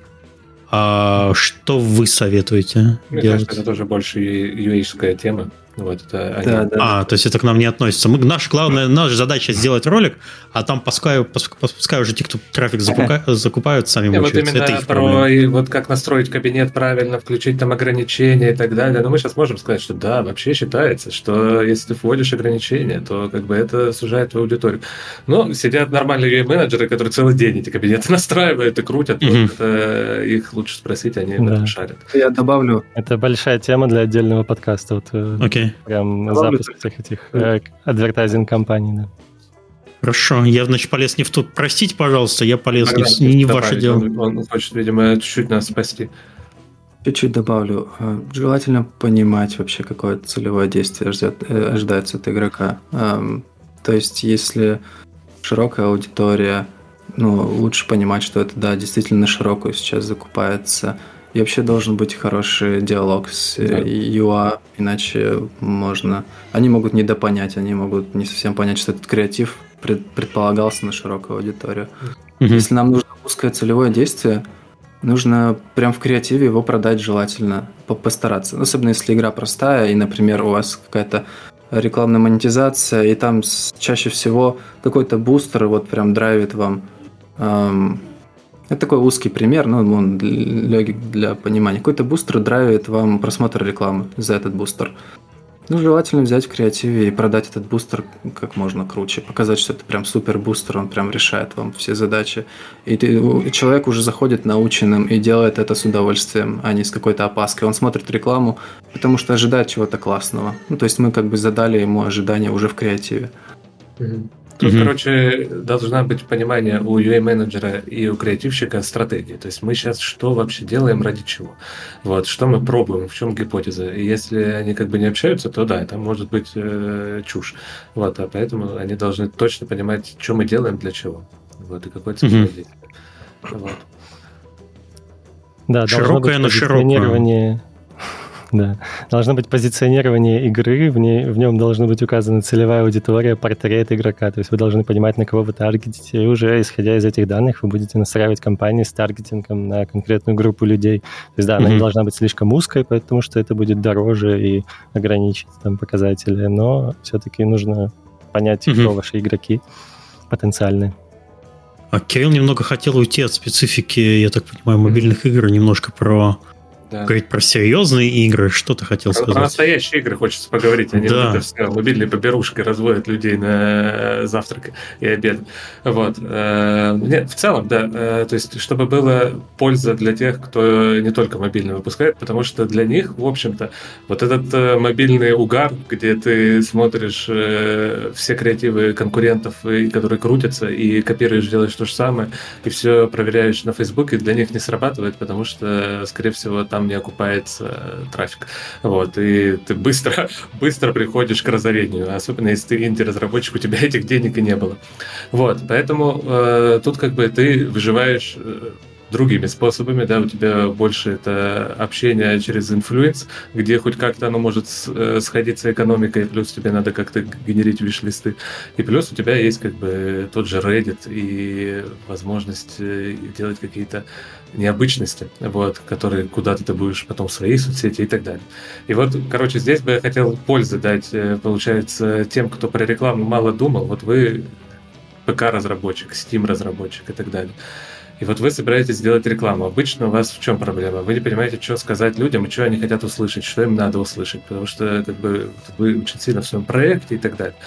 Поэтому в самом начале, когда вот вы продумываете, вы будете делать рекламу, вы что-то будете на Reddit рассказывать, вы там пойдете к блогерам, будете им говорить, что вам про вас надо рассказывать. И вот вам надо найти, как им вообще, какие, какие сообщения, какие слова, мысли вы должны делиться. Что для этого делается? Смотрите, очень простой, простой способ, доступный каждому. Вот, первое, что вам надо понять, это изучить хорошо вашу аудиторию и по нескольким там критериям. Да? Первое, вы понимаете, в какой она жанр да, играет. То есть вы создаете игру, вы, возможно, вы думали про свое позиционирование, да, то есть где вы стоите между всеми как бы другими играми в этом жанре или в этом сеттинге. И вы такие, вот я здесь. Вот. Э, дальше вы знаете, что есть игроки этого жанра, и вы хотите понять на самом деле, что они в этом жанре или в этом сеттинге. Если у вас, вот что в вашей игре самое главное, там, вот, ваш, вы в жанр делаете какой-то интерес, в этом жанре делаете это достоинство, или у вас там ставка на сеттинг. Обычно у вас ставка на жанр. И вот есть игроки этого жанра, этого типа игр. Вот, вы должны понять вообще, что для них является в этом жанре любимым. Вот что они мечтают, о чем они, что, от чего у них трясутся коленки, когда они про это думают. Вот, например, я вот люблю соревновательные игры и выживачие. Вот у меня в этих играх есть определенные вот мои игровые потребности. Я люблю, чтобы взводом можно было, например, играть, да, чтобы можно было высадиться на рожок, вот, и перестрелять там всех, вот. У меня вот такие желания. Вот, у кого-то есть другие желания. Вот, и вам надо их хорошо понимать. Для этого вы лучше всего, что вы, ну, первое, что вы делаете, вы обычно читаете форумы, да, отзывы, и вы попытаетесь оттуда вытащить, да, что люди говорят про этот жанр, про этот тип игр, что вот их, им очень нравится, вот найдите это, что нравится. Второе, что вы лучше всего сделать, это пойти с ними поговорить. То есть вот у вас есть уже, например, игроки, ранние тестировщики, кто-то, кто играл в игру, поговорить вообще, что они любят в вашей игре, что они любят в этом жанре, как они сравнивают вас с этим, с этим жанром, и как выглядит их идеальная игра в этом жанре. Если у вас нету своих этих игроков. Идете в соседние жанры, в группы этих игроков на Reddit, в Discord и говорите, дайте я хочу с вами пообщаться, друзья, я тоже делаю игру, мне надо понять, как вы вообще думаете, хочу сделать игру лучше. И опять с ними общаетесь и пытаетесь понять, что они любят в этом типе игр, жанре, и записываете это все. После этого у вас есть как бы то, как они думают, то, чего они хотят, как они это проговаривают и так далее. Это, поскольку вы сейчас вы простой маленький разработчик, вам как бы тут не до сложных вещей. Вот, мы сейчас идем по простому пути. Вот. Вы как бы поняли, что люди говорят, что они хотят. Теперь ваша простая задача посмотреть на свою игру и подумать, вот что у меня в этой моей игре есть из того, что они хотят, особенно очень хотят. Вот. И попытаться с этого смачить. Типа вот э, они хотят выживать, условно говоря, а у меня очень классно выживать. Или они хотят хардкора, у меня прям невероятный хардкор, но это я утрирую. Они будут говорить более про жанр конкретные вещи. И вот вы подумаете, что из того, что им очень надо, вы можете выпятить в первую очередь, что вы можете показать такого другого и сделать, как будто бы это самое, как будто бы это лучшее, как будто бы это лучше, чем у других. Еще вы можете сделать, если вы уже академию закончили по маркетингу, вы еще смотрите на окружение, на другие игры и думаете, а что они выпячивают? Вот, и пытаетесь как бы не выпячивать то, что уже выпячивают они, как бы, и не становиться таким же. Вы думаете, а можно я что-то свое проговорю, что очень нужно людям, понимаете? Всегда только на это смотрим. Реклама живет вот здесь, в головах людей. То есть вы ни на что не опираетесь, кроме как то, что думают люди. Поэтому вы всегда смотрите на аудиторию и думаете, что же ей сказать, чтобы она вообще это захотела хотела делать. Она про это вам сама все рассказала. Вы посмотрели, что говорят еще другие, и формулируете от своей темы. Вот когда вы это находите, только вам надо действительно поговорить с людьми, действительно поизучать, повыписывать. Дальше вы думаете, что им сказать. Когда вы находите, что вы им скажете, вот буквально, прям простыми словами, вы дальше можете подумать, как это сделать прикольно, как эту тему выкрутить, какую-то метафору облечь или еще что-то. Вот, то есть сделать из этого более нестандартную штуку, чтобы когда вы это говорили, это удивляло. Типа, о, это прикольно, типа, это как-то необычно. Вот, и находите уже для этого какую-то э, ну, необычную форму. Как, как это сказать, на прикольчик или еще что-то визуально необычное, может быть. Вот. И дальше уже вот понимая это, то есть вы поняли, как, как сказать то, что нужно людям, и при этом еще и придумали, как это сделать необычным, вот, вы уже начинаете коммуницировать. То есть вы с блогерами договариваетесь, чтобы они вот так про вас рассказывали. Вы на Reddit mm-hmm. можете себе э, вот, про, вот так вот про себя писать и так далее. Например, вот э, э, есть игра в Steam, я сейчас называть не буду, потому что мы не договаривались об этом, вот, а гоночка. Вот, и она как бы отсылается к тому, что она как будто бы ремейк старых гоночек, условно говоря, но это она не ремейк, это другая игра, они как бы вдохновлялись той. Вот проводился опрос тех, кто любит вот эти старые гоночки. Вот, и они все там э, про них рассказывали, что там то классное, это классное, то классное. И была идея, мы там у продукта еще такой бренд, э, он шутник, он бунтарь, он как бы любит раздразнить. Вот, и мне это очень нравится. Это классно, вы можете эмоции создавать. И вот он пришел на Reddit и говорит, «Э, мы вообще вторая часть этой темы, мы лучше будем в том, в том, в том и в том. Вот все, что они любят, сказали, все это фигня, у нас все будет лучше. Сразу как бы другая реакция у людей. Они, о, как, да пошел ты нахер а вишенцы растут. вот, как бы внимание это привлечено. Я, так, я, я правильно тебя понял, главное создать эмоцию, да? Конечно, а, конечно, ты должен вовлечь. 99% всего, что происходит, нам пофиг, а тут эмоция. Вот, а может быть действительно делают, а что, раз они выпендриваются, может быть они не на пустом месте выпендриваются, может они хорошую игру делают.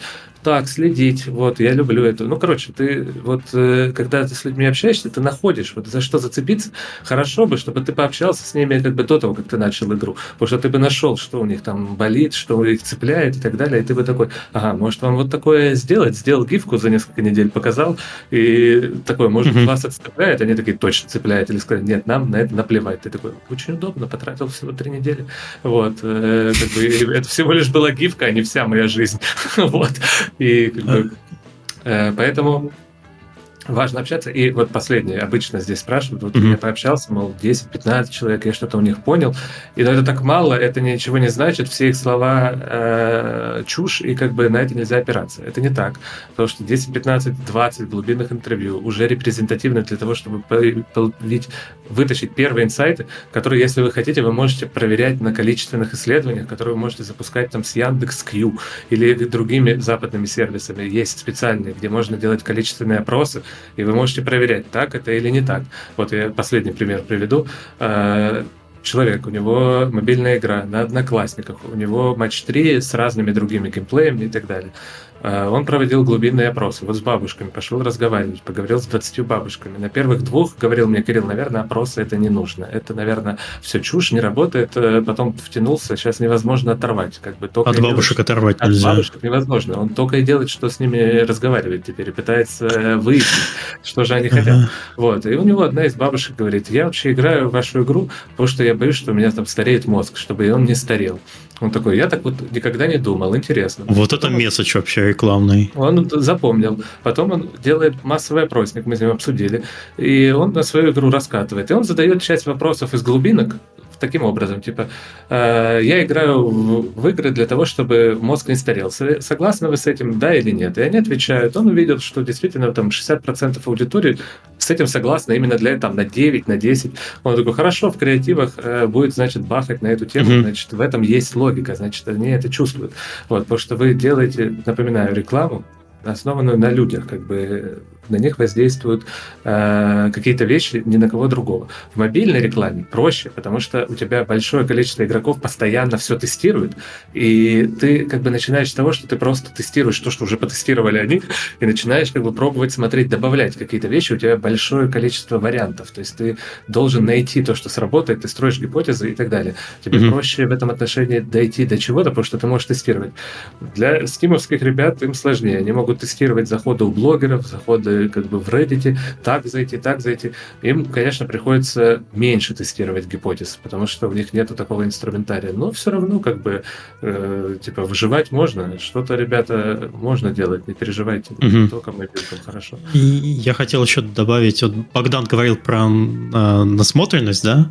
Что это очень важно, где он смотрит. А вот э, если вы инди-разработчик и делаете там трейлер своей игры, я вам очень советую посмотреть э, несколько шоу с инди-трейлерами. Да. Их в году происходит несколько штук. Э, очень рекомендую посмотреть The Mix.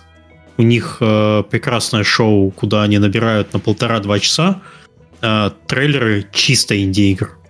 И вы знаете, когда смотришь это шоу, ты сразу будешь понимать, что работает, что нет на динамике, потому что там как раз репрезентативная большая выборка, полтора часа там полутора-двухминутных роликов, это достаточное количество понять, на чем вы скучаете, чего вы хотите и что э, потенциально может работать. Я, например, не, очень не люблю, когда инди-разработчики начинают наворачивать нарратив большой на свой ролик.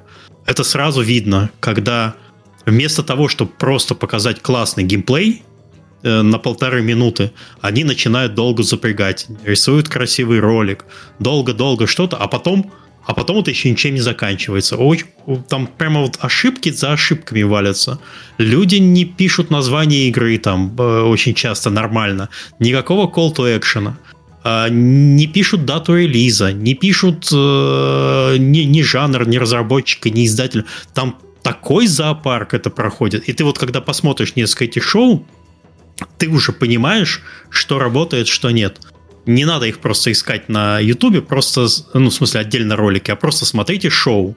Тогда вам просто вы сможете понять, в какой части мира по, э, по рекламным роликам вы находитесь. Ну, мой общий э, совет – снимайте больше геймплея, говорите и показывайте игрокам то, что они хотят увидеть. Они не хотят увидеть вашу замечательную историю на две минуты, в которой ну, ты не понимаешь, что ты будешь делать в этой игре. Покажите геймплей чистый, хорошо смонтированный под, под бодрую музыку или просто там отрывок э, хорошего, красивого э, уровня или что-нибудь такое.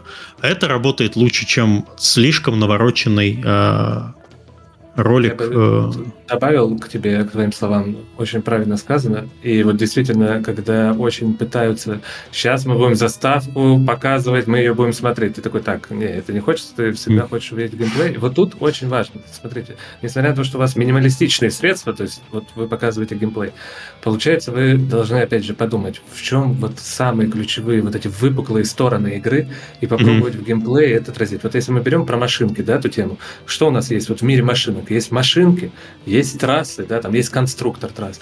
И вы, да. вы должны правильно, вот смотрите, мы заявляем машинки, да, сначала, потом мы развиваем идею машинок, мы доходим до какой-то супер крутой машинки, потом мы раз входим, мы начинаем развивать идею карт. Посмотрите, какие карты, смотрите, машинки относительно этой карты какого размера, это тоже интересно. И тоже какие-то вещи хуп нагнетаются. Потом мы переходим к третьей теме и так далее. То есть у вас есть драматургия даже в этой теме. Просто вам надо mm понять, что вы вообще, как бы, какую выпуклость вы хотите делать, какой ваш позиционер. Ценность для жанра определить. Да, да, да, вот хорошая э, фраза. Э, вот. Поэтому и дальше вот с этим уже как бы работать. Про трейлеры можно отдельно тоже выпуск делать, это очень интересная штука. Да. Так, хорошо. Э, есть что-то добавить по ребят? Э, я могу просто сделать такой э, подытожить, как сделать все-таки креатив там от начала до конца, да? Внезапно вы понимаете, что вам нужен креатив для мобильной игры. А вам для этого нужен... Релиз завтра. Да, да, да. Вы стали Все так нервно засмеялись, как это, потому что это правда, да. Всех были такие, все мы были в такой ситуации, когда тебе надо ролик завтра. Да. Э, изначально вам нужен бриф. Э, в идеальном мире вам его дадут, э, там какие-нибудь лиды маркетинга, может быть, SEO вам его принесет, возможно, нет. Тогда вам придется писать этот бриф самим. В брифе очень важно понимать, кто ваша аудитория, вот портрет игрока, о котором я уже говорил, позиционирование, Э, игры, чтобы было, то есть максимально подробное описание, да, что, что это за игра, какие у нее характеристики и какую аудиторию вы хотите привлечь. в эту игру. Когда у вас есть все это, вы можете провести брейншторм. Вы можете позвать коллег, всех, кто заинтересован в этом. Вы можете, не знаю, заплатить даже продакшену, который вам этот брейншторм поможет провести. После брейншторма у вас будет пул идей достаточно большой. Ваша задача его отфильтровать, выбрать топовые идеи, которые вы прямо сейчас уже хотите начинать делать, и эти идеи превращать уже в концепции. Что такое концепция? Э, концепция креатива, э, у нее должен сформироваться четкое название, и должна быть возможность разложить ее на очень много вариантов разных сценариев, разных роликов, э, которые вы будете тестировать и понимать, что для вас лучше перформит. Э, когда у вас э, есть эти концепции, вы начинаете уже продакшн, э, начинаете писать сценарии для креатива, в зависимости от сложности креатива сценарий может быть разного вида. Это может быть набор call to action, или это может быть прям драматическая история с неожиданным поворотом в конце. Потом вы Виталий пропал на слове «потом вы». Так, Виталий, тебя нету. Камера, камера, играй с камерой. Да, простите. А, да.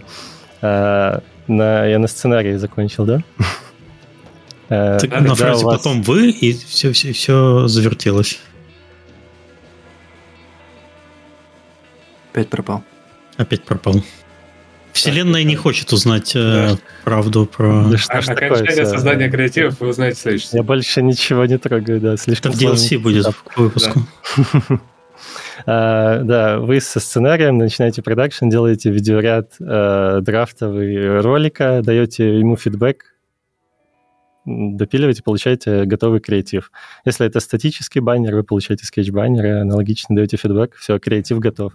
Uh, в каждую стадию этого процесса можно углубиться и просто полчаса рассказывать о каждой, поэтому Давайте про мистерии, пожалуйста, чтобы дальше. это осталось время. Про что еще? Про что? следы. Я думаю, самое, О, это любимая тема. Про это постоянно спрашивают. Какого черта? Какого черта? Мне показывают, как чувак из пушки стреляет в бочку, у него уменьшаются цифры, а потом бочку он не взрывает и переходит к следующей бочке, на которой еще больше цифр. Он не получает оружие и проигрывает. А скачиваешь, а там визуальная новелла про теток. И как вообще жить?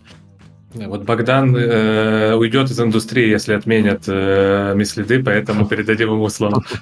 Вообще, это вообще неправда. Я, наоборот, не рад этим мислидам. И я бы Хорошо, почему более... это работает и почему этим до сих пор пользуются? И на Твиттере невозможно смотреть эту э, рекламу, потому что внизу написано Community Notes. На самом деле игра выглядит не так. Вы, вы, вы, вас дует. Да, самое время прорекламировать свой канал. Я только недавно запустил канал, в котором прямо об этом и пишу. И он называется «Почему креативы такие?». И там я как раз начал с того, почему мисс-следы такие, как они работают и в чем смысл. Я сейчас попробую кратко рассказать. Мисс-следы работают, потому что они очень дешево позволяют закупать трафик. То есть, э, если мы будем показывать геймплей игры, как он есть, он может быть слишком перегружен, mm-hmm. может быть слишком сложным для понимания, а нужно понимать, что у человека очень ограничен ресурс концентрации, когда он сидит, залипает в телефон, он отдыхает, он сейчас не хочет сильно думать, там париться, вкладывать очень много всяких факторов, деталей себе в голову. Ему нужно прям очень простой какой-то сценарий, и чаще всего даже даже матч 3 может показаться слишком сложным для того, чтобы его заинтересовать. Поэтому часто берут и используют еще более простой геймплей. Там, например, эти пины или, опять же, вот эти бочки, которые просто бежит, стреляет. Смысл в том, что люди хотят в это играть именно здесь и сейчас. Они уже поняли правила, они уже увидели, как это играется, они уже поняли, что они справятся лучше, а, потому что чаще всего в этих креативах очень тупо играется. Ну, то есть этот, угу. игрок... Ошибки все делают, да. Делают ошибки, именно специально, чтобы раздразнить вот это желание сделать лучше, ты понимаешь, как, как зритель, что ты сможешь лучше, ты хочешь этого, ты заходишь, ты делаешь клик, а от тебя именно клик и нужен. Дальше ты делаешь установку, потому что, скорее всего, на со скриншотах они использовали ту же самую концепцию. Ты думаешь, что это все еще та же самая игра. И ты нажимаешь установить. Ты ее устанавливаешь, а, от, открываешь, и сейчас уже тебе действительно дадут поиграть чуть-чуть в эту игру. И потом постепенно пересадят тебя на основную игру, которая хорошо монетизируется, уже выточена монетизация годами, а тебе нужно только начать в нее играть. Естественно, много людей отказываются и отваливаются, но достаточное количество, как я уже вначале говорил, остаются и играют. И таким образом получается гораздо шире воронка, очень много пользователей кликает, от того стоимость этих пользователей ниже. И математика складывается так, что показывать игру, как она есть, не, не так выгодно, как завлекать какими-то обманными путями, которые сейчас уже можно и сложнее, все сложнее сказать, что это обманные пути, потому что они внедряют эти мини-игры внутрь этой основной игры, и люди могут иногда отвлекаться, скажем так, на эти миследовые геймплеи внутри игры. Угу. У Богдана есть классификация мислидов. Э, потому что мислиды э, тема такая, что вот, например, если сейчас мы даже возьмем Steam, откроем, и посмотрим, как, например, Paradox рекламирует, как они делают трейлеры некоторых своих игр, вы там не будете загружены core геймплеем, как бы весь трейлер. Там будут показываться так все, что оно выглядит, как будто бы это быстрая стратегия. Вот, то есть, ой, наверное, тут можно что-то быстро поделать. Нет, там ничего у вас не получится. И поэтому, на самом деле, когда мы говорим о мислидах, то тут э, все запутаны тем, что подразумевается по-разному, потому что что вообще такое мислит, что вообще как надо тогда рекламировать? Если вы убрали худ, это уже мислит как бы или нет? Э, уже ж показывается другое и так далее. И вот Богдан нам недавно рассказывал, что он сделал научную работу по мислидам, вот, и теперь он может нам коротко рассказать, э, как он их делит. Да, я хотел сделать подарок миру мобильной рекламы. Если все оценят и будут использовать, то это прям действительно будет Система круто. Богдана. Буду рад. Да, э, смысл в том, что очень часто, когда люди начинают обсуждать, делать ли нам мислиды или нет, они даже не понимают, что, что есть мислит, а что нет. Им можно показать один и тот же креатив, спросить, а это мислит? Кто-то скажет да, кто-то скажет нет. Потому что кто-то скажет, ну там нет такой геймплей, а кто-то скажет, ну по сути, тем же самым будешь заниматься. Ну, то есть просто упрощено, и начинается спор. Вот. И я подумал, что в принципе сейчас, сколько я креативов уже видел, они могут поместиться в пятибальную шкалу а, мислида. И вот я сейчас э, еще не сделал этот пост, я обдумываю, как правильно это все подать. А сейчас мы даже не можем показывать примеры, и задача усложнилась, но я попробую как-то очень просто описать. На примере, пускай будет игра Angry Birds, которую все играли. Допустим, а, вот у нас есть э, Angry Birds, и давайте представим такую забавную игру, что я прошу нейросетку сделать креатив для Angry Birds. Представим, что нейросетка умеет делать креативы, уже видео. А, и я говорю, сделай, пожалуйста, вот такая-то игра. Она не знает про игру Angry Birds. И делает мне креатив под Tetris. То есть там Tetris пол- полноценный. И я говорю, типа, это совсем не та игра. Но нейросетка говорит, тебе же нужна была игра, вот игра. Mm-hmm. Соответственно, когда мы рекламируем одну игру под видом совсем другой игры, это пятерочка. Это прям пятибальный мислит, мы максимально обманываем. То есть эта шкала, это скорее как шкала количества обмана. Вот. И получается, мы начнем с конца. Пятерка – это когда мы полностью обманули человека. Он зайдет туда, и там будет не эта игра. Такая стратегия сейчас часто используется, но она довольно рискованная. Не буду сейчас углубляться, чтобы мы успели пробежаться по всем э, этим баллам, скажем так. Вот. И дальше нейросетки говорим, ну там должны быть птицы, типа, а тут никаких птиц нет. И она делает тетрис с птицами. То есть э, птицы, фигурки тетриса в форме птиц. И в целом, как бы, и уже чуть-чуть как бы в сеттинге птиц. И ты действительно будешь играть в игру про птиц. И все. Только сеттинг совпадает. А так это все вообще другой геймплей другой игры. Это уже четверочка. То есть э, таким образом очень много есть сейчас мислидов, где в целом, вот, допустим, можем представить геймплей Township. Это такой как бы city-builder ферма, где ты ресурсами э, управляешь, выращиваешь там пшеничку, стрижешь овец. Да, в игре э, ты не будешь стричь овцу прям своими руками, ты не будешь бегать персонажем и собирать там яйца и потом продавать их. То есть там нет прямого управления персонажем. Но в креативах сейчас очень хорошо работает такая концепция, где как будто бы эта игра не совсем м- симулятор, не, не ферма, а, как будто это вот такой гиперкэш, где ты бегаешь чувачком, собираешь яйца, прям за спиной они у него коллекционируются, и потом он прибегает, там, меняет их на деньги, то есть такой вот геймплей с прямым управлением. Но это про ферму, это про ресурсы, про примерно про то же. То есть как бы сеттинг остается. Здесь уже не так сильно обманули, как в первом случае, когда совсем другая игра. Таким следам я ставлю 4 балла.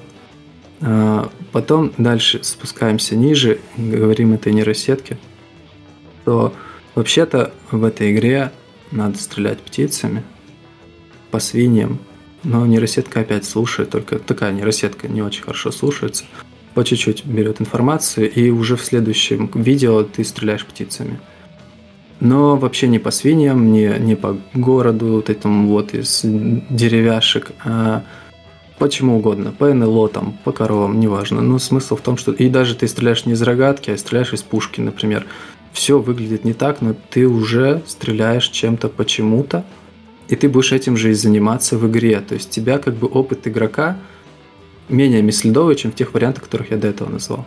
Типа там тетрис mm-hmm. с птицами, или ты стреляешь птицами, но там пускай из пушки и по НЛО.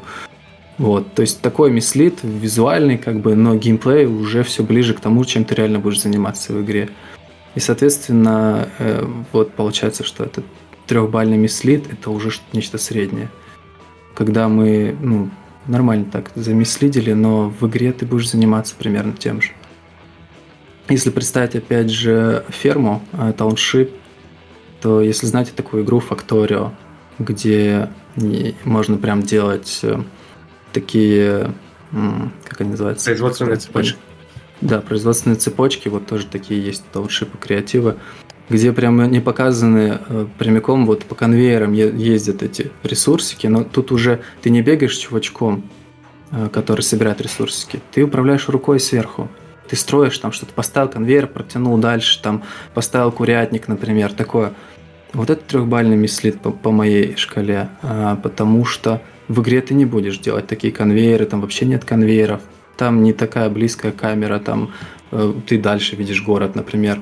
Но ты уже представляешь, что ты будешь манипулировать как бы рукой сверху, это уже больше стратегия, то есть управление уже ближе к настоящей игре. Сеттинг остается тот же, и в целом ты, да, манипулируешь ресурсами. То есть здесь опыт игрока меньше обманывается, чем в тех двух вариантах. Дальше спускаемся на второе, э, второй, как бы, два балла получает следы, в которых у нас еще больше опыт игрока похож на то, что он получит. Допустим, если мы возвращаемся к Angry Birds, то там уже может быть, по сути, та же игра «Стреляем птицами», «Стреляем по свиньям», но очень э, переделан уровень. Такого уровня в игре нет. К примеру, мы сделали уровень, в котором одна свинья большая на огромной куче коробок с ТНТ. И мы стреляем огромной птицей по этим ТНТ-коробкам, и они взрываются, и свинья там улетает в космос, например. Такое просто в голову пришло. По сути, в игре этого нет, но это уже так сильно на нее похоже. То даже можно на ассетах игры уже это все сделать. И это как будто бы уже не мислит. Да, ты понимаешь, что, возможно, в игре будет такой уровень, но где-то там, и ты не чувствуешь себя обманутым. То есть это уже как будто бы не сильно мислит. Ты, по сути, по приходишь... Сути, по, по сути, сеттинг, э, то, что есть свиньи, птицы и прочее, это уже Сохранил сеттинг и, возможно, даже визуальный стиль весь сохранил. Да, то есть да, да, да, человек понимает, что прямо вот просто гиперполизация э, геймплея, когда у тебя да. там большая птица, большое это, ну, сделали так, чтобы мне лучше было видно, потому что я сижу слепенький. Да, и, может быть, там, в следующем уровне это будет непонятно пока что. Да-да-да. Ты, ты можешь этого ожидать, можешь не ожидать, но ты не чувствуешь себя обманутым, и ты не отваливаешься, потому что ты ожидал вот прям хотел этот уровень прям первым. Таких людей будет мало, которые отвалятся из этого. Угу. Или вообще не будет. Ну, мне кажется, очень мало просто будет. А, в целом они поймут концепцию игры, они поймут, как управлять, они захотят в это поиграть, и пойдут играть и будут рады. Так что это уже и не можно. Вот, вот именно здесь уже будут э, споры, когда два человека будут говорить, это мислит, я играл там вообще не так, а другой скажет, так это по сути то же самое. Ну какой тут мислит? Вот. И дальше идет единичка. Единичка – это когда мы прям берем футажи игры, но изменяем какие-то детали, которые мало кто заметит. Например, мы взяли там, добавили какой-то интерфейс набора силы там, выстрела. Интерфейс. Или убрали, да, интерфейс, там, например, был какой-то интерфейс в игре, там, в стратегии. Мы его полностью убрали, чтобы он не мешал, потому что он здесь не особо нужен. Но при этом футаж остался футажом из игры, все как в игре. Соответственно, это как бы вот есть ноль э, баллов, это когда вы просто показали игру, вот поснимали футажи, смонтировали и, по, и закупаете на это. Это полный не мислит, потому что игрок будет играть именно в это. Вы вообще ничего не добавляли. А единичка это когда вы чуть-чуть там что-то почистили, ну, мало кто заметит, но может кто-то и заметит, а, но это не столь важно. Вот такая вот интересная шкала. Чем больше примеров, тем понятнее. Сейчас, я думаю, когда будет пост, я там накидаю прям примеры, и там будет четче понять можно будет. И я уже использовал это на своих консультациях. Я ребятам рассказывал, вот, показывал примеры и говорю, вот смотрите, есть пятибальная шкала следов, потом все остальное время, э, когда мы общались, мы уже говорили, ну это троечка, это четверочка. Такие, нет, четверочки делать мы не будем, мы будем делать только троечки, потому что это не так рискованно. То есть и мы уже, у нас коммуникация от, отладилась суперски на вот этих вот баллах. Мы понимаем, что такое мислит и говорим об одном и том же. Мы говорим, это двухбальный мислит, трехбальный, четырехбальный. Вот, и пятибальных вообще не говорим, например. А вот сразу, и сразу понимаем, о чем речь. Вот даже на стиме, по сути, если так посмотреть, то там, условно говоря, креативы делаются мислиды уровня 1-2. То есть там могут показываться какие-то элементы игры не так, как оно есть. Посмотрите э, ролики Need for Speed, как они показывают тачкой. Но они не показывают тебе всю, весь трейдер, как ты ведешь тачку. Вот, там по-разному показывается. Даже вот Европа Универсалис и прочее. У тебя оно наполняется дополнительными штуками. И тут как бы Э, тройки там они не делаются, потому что за тройку уже можно бан получить. Вот, а так mm-hmm. как бы это полезно думать, что вы все-таки должны как-то идти от простого, то, что вы сейчас покажете игру, как она есть, как ноль, да, типа вот сейчас я смонтирую, как мы герой в платформере всех убивает, и все. У вас все-таки есть возможности это сделать более интересно, потому что все, за что боремся, за привлечение, удержание внимания. Вот, все, что можно GTT вход к этой теме, надо использовать. Ты что, за что не банят на Steam? Можно все, за что не банят. Э, идеальный совет. Универсальный. Виталий? Да, я могу дополнить, э, что да, мислиды обычно лучше всего подходят, э, лучше всего работают в гиперкэже, в кэже, и чем сложнее механика, механики игры, тем хуже работают мислиды. А, я для себя сделал вывод, потому что вот в кэже гиперкэже людям менее важно, какой конкретно core геймплей будет в игре. То есть они увидели прикольный креатив, получили удовольствие от этого креатива, и они ожидают, что они зайдут в игру и тоже получат удовольствие, но им не так важно, какое именно это удовольствие будет. То есть если игра все еще прикольная, цепляет, они останутся и будут играть. Но если мы говорим про мидкор жанр, э, шутеры, vehicle-шутеры, э, типа Call of Duty, PUBG, вот World of Tanks Blitz, э, игрок э, ожидает э, конкретный геймплей, то есть он ожидает, что танки будут сражаться друг с другом, э, взрывать друг друга, будут отрываться башни. Э, ну, то есть от PUBG, от Call of Duty понятно, какие ожидания core геймплея. Если ты приведешь мислидом в такую игру, э, вряд ли юзер задержится в ней. Э, ну и целом э, я могу так упростить э, систему вот этих э, мислидов пятибально. Э, конкретно я в мидкор жанре работаю в основном, и у меня есть э, такое понимание мислидов. Есть хорошие мислиды, есть плохие мислиды. Хорошие мислиды — это те, которые не обманывают ожидания юзера относительно core геймплея. То есть ты в креативе увидел что танки сражаются друг с другом, но анимации там могут отличаться. Ты увидел в креативе, как танк там апгрейдится, левелапится, но в реальной игре это не произойдет прямо в бою. Ты выйдешь в ангар, купишь новый танк, получишь апгрейд.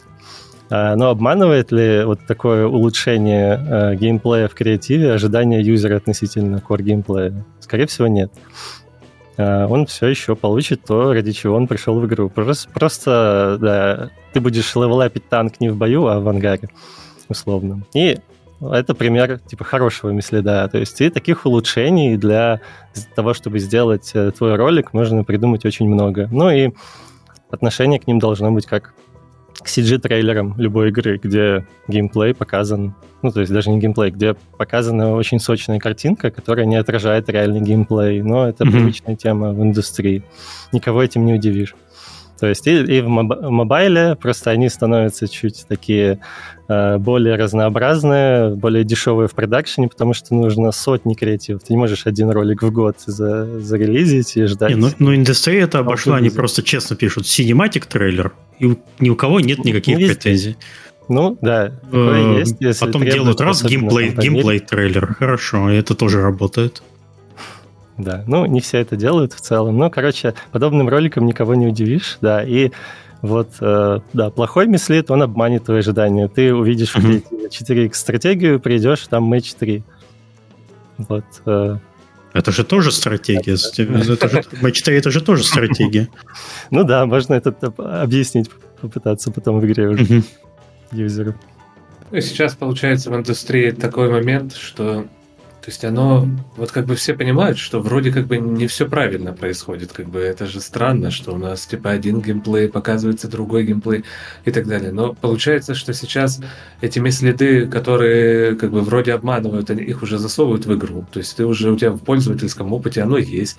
Ты это как бы нельзя это вычеркнуть. То есть и по сути у разработчиков просто появился такой более простой способ тебя тащить из совсем гиперкэжуала, да, из совсем простого типа в более сложные геймплеи, которых ты монетизируешься, потому что на самом деле вот там по бочкам этим стрелять, ну сколько ты в это поиграешь? День, как бы два, ну ты типа э, там в этом большой глубины нету, на этом много и не заработаешь, в общем-то, денег. И поэтому как бы тебя перетащат вот от бочек быстренько в какую-нибудь стратежку, вот, или в какой-нибудь батлер, вот, в котором ты подсадишь, подсядешь, уже будешь нести тысячи долларов, и как бы все ништяк. Вот. И поэтому тут как бы всех э, смущает эта тема, но, но с другой стороны, ее уже так ловко засунули в игры, поэтому от нее не избавишься. А всякие кринжовые э, креативы, как бы, они тоже непонятно. Типа, вот мы смотрим как бы на рекламу в Японии, она же вся как бы кринжовая, да, типа, всю ее как бы вот такое делают. Вот мы как бы получили такой же подход, где все борются за внимание, потому что как бы у тебя, когда повышается градус того, как пытаются привлечь внимание, чем больше он как бы повышается, тем сильнее в ход идут вещи. И сейчас как бы в креативах уже просто как бы кошмар, да, там типа женщина на велосипеде рожает, в этот момент вылетает ребенок, его пытается укусить собака, вот, и это все в первые две секунды, вот, и ты такой, как бы, мозг свой невозможно, как бы, к этой, от этой темы оторвать, ты уже там, а уже что-то показывает, а если ты еще и не супер опытный пользователь, ты же не знаешь, что в рекламе могут так брать, ты такой, ничего себе, вот это там игры, вот это интересно, как бы необычно, и как бы ведутся на такое вот. И это тоже не запретишь. Ну, так касцены они добавят, это тоже внутрь. Поэтому мы как бы в глубоком интересном месте находимся, и непонятно, куда оно будет выходить. Вот. Хорошо. Э, у нас осталось не совсем немного времени. Давайте поговорим про последний э, пункт, который у нас есть в плане. Это тестирование креативов. Э, давайте про это подробненько расскажем и как э, после тестирования делать итерации, как развивать э, идеи. И чтобы Там все становилось э, все лучше и лучше. Потестировать креативы. Да, я уже эфире. немножко, я уже немножко про это сказал, что по моему опыту лучшая стратегия это как раз таки находить на рынке что-то, и адаптировать к себе, и потом об это тестировать свои новые идеи, пытаясь это победить. Когда ты это побеждаешь, и у тебя получается, ты, ты реально нашел идею лучше, чем, чем на рынке сейчас используется, потом у тебя ее своруют, и уже ты задаешь новый тренд. И таким образом весь рынок и работает. То в какой-то момент э, появляются новые тренды от чьих-то новых идей, которые они постоянно вот тестируют параллельно два потока. Они делают то, что гарантированно должно сработать. А, это то, что уже у других сработало. И то, что они пытаются, вот R&D, назовем так. Где они пытаются попробовать другой какой-то геймплей, там, свои идеи, вот именно полет фантазии. И иногда там что-то стреляет. Но это сильно более рискованно. Если просто только на R&D жить, можно вообще ни, никак не выплатит, то есть э, угробить весь маркетинг. Нужно постоянно иметь какой-то вот... Использовать опыт рынка. Это очень важная штука. И не стоит этого стесняться. Возможно, я не так правильно понял вопрос, что именно еще я могу про тестирование рассказать. Ну, может, пусть Виталик расскажет. Я могу продолжить. да. Да. да, да, давай. А, как у нас это происходит, мы тестируем все, все креативы, которые делаются, они изначально проходят такой фильтр, тест креативов, тестовая компания в Фейсбуке. А, там есть определенные... Если там рожающая женщина, вылетает ли ребенок, кусает ли его собака. Да. Такое не пройдет мой фильтр первый, я сам такое сразу... Блин, Кирилл вообще. Да, а, если креатив э, получает э, достаточную метрику, э, у каждой компании метрика для тестирования может быть разная. Например, CTR, инсталлы, у нас IPM. IPM — такая сборная метрика, по которой удобно смотреть перформанс. IP, а как это который... IPM? Это... Installs per mille, и там а. соотношение а. инсталлов к импрессионам к тысяче. Там, импрессионов. Ну, э, загуглите, там формулы, формулы есть, э, не будем сейчас углубляться. Э, слабые концепции, которые не добрали этого APM, то есть наш бенчмарк, они не раскатываются в ongoing компании, э, успешные концепции раскатываются на все площадки, делаются локализации, ресайзы. То есть таким образом вы экономите много бюджета на продакшене. Вы не делаете то, что не перформит. И не скейлите это на глобал регион. Э, по слабым концепциям нужно постоянно следить за тем, чтобы не делать э, в будущем то, что вы уже знаете, что уже не работает по итогам этих тестов, э, чтобы тоже зря не тратить ресурсы и бюджеты. Э, но если такое бывает, что концепция вам очень нравится, вы прям верите в ее потенциал, ей можно давать второй шанс, но внося какие-то кардинальные изменения в эту концепцию. То есть вы что-то в ней изменили, там, первые там, три секунды, вот как обычно говорят, самое важное в мобильном креативе. Если вы не зацепили внимание, э, то креатив э, скипнут. То есть первое, на что можно обратить внимание, цепляет ли ваши первые три секунды. Uh, можно с этим поиграть, uh, можно изменить, я не знаю, если у вас геймплей на карте какой-то, и там есть пустынные карты, зимние карты, летние, вы можете заменить карту и протестировать на ней ну, в таком плане. Uh, и, ну и да, очевидно, что нужно делать больше таких концепций, которые хорошо перформят, которые проходят тест. Ну и сама суть концепции это в том, что концепцию можно разложить на сотни различных сценариев в рамках одной концепции. Например, э, прогрессия, да, все, кто работает с мобильной рекламой, знают, что прогрессия цепляет всегда. То есть это одна из моих концепций таких базовых, да, то есть такая всегда работает. И видов прогрессии можно сделать просто сотни. А, вот, это рабочая тема. А, придумывайте, как э, делать новые виды прогрессии, э, тестируйте. А, более того, когда вы нашли несколько успешных концепций, допустим, у вас пять да, вы можете потом их смиксовать. Например, э, еще одна, один из примеров успешной концепции, я ее называю джекпот. Это когда ты прям в креативе видишь, какие награды ты получаешь за свой бой. В реальной игре ты получаешь награды там на экране победы в конце, тебе там добавляется mm-hmm. валюта. В креативе я добавляю эти награды прям вот ты уничтожил танк, из него вылетели монеты, например, условно так. Это можно тоже делать разными способами. Можно геймплейно сделать, дорисовать анимацию, можно полностью CG такой ролик сделать. Ну, такой вот появляется пере- переход к концепции клик reward, когда ты что-то сделал, у тебя сразу reward. Угу. Да, да, чтобы сразу дофамин начал вырабатываться.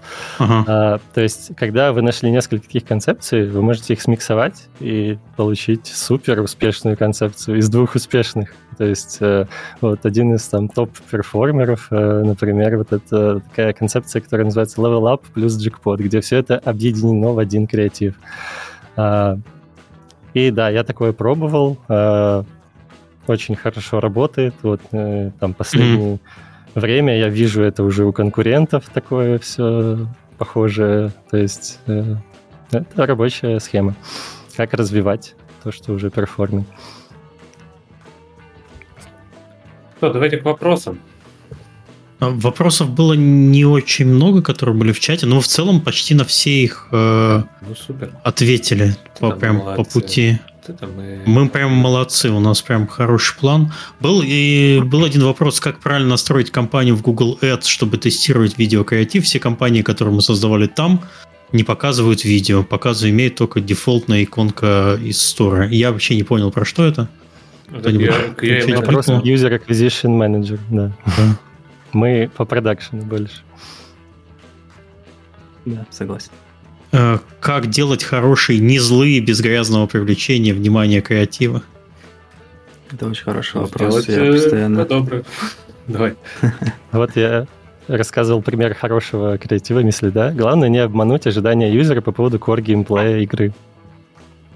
Классно, когда у тебя игра про танки, и ты как бы и не можешь больше... Согласен. Ну вот тебе даже не приходится использовать, использовать кринж, потому что он прям вот никак не вяжется на аудиторию. Но когда у тебя женская аудитория, немножко сложнее, там уже конкуренция за эту аудиторию именно через этот кринж происходит. Если ты его не используешь, тебе нужно прям сильно постараться, чтобы привлечь их внимание, потому что этот кринж невероятно работает, как он просто как магнит внимания, они кликают, и им этого хочется они это любят, к сожалению.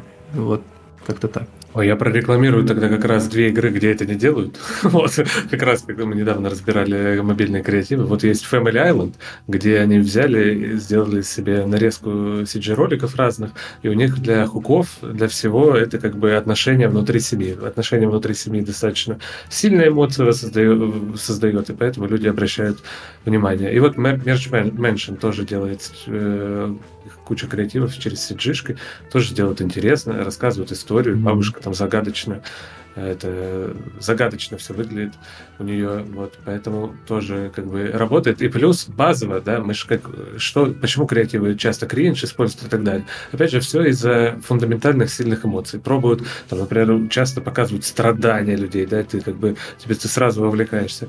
Есть как бы позитивные человеческие эмоции очень сильные, вот, благоговение, когда мы э, видим что-то захватывающее, или когда люди себя ведут как-то потрясающе. Все, что связано как бы с больш... сильной позитивные эмоции восторга от э, как бы сущности mm-hmm. людей, мира и так далее.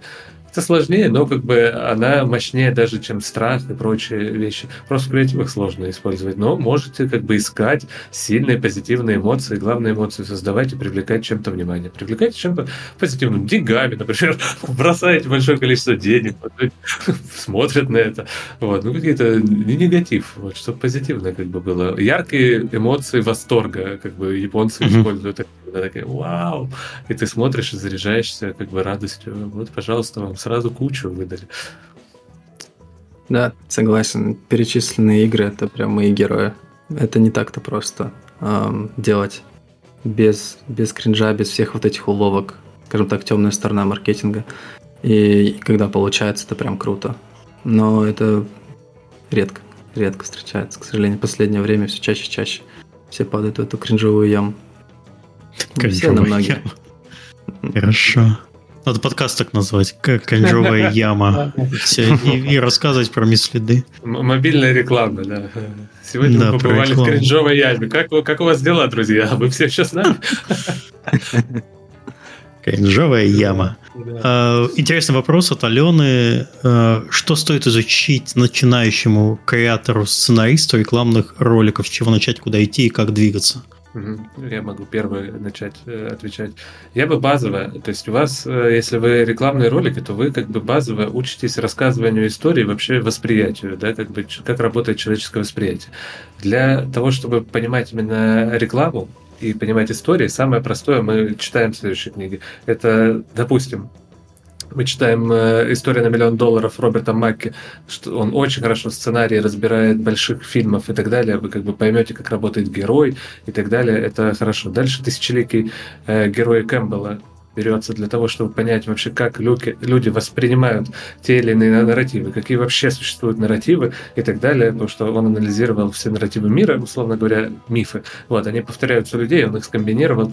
На этом написана книжка «Путешествие писателя», которая берет эту тему и применяет уже на э, сценарное мастерство и по легендам всем.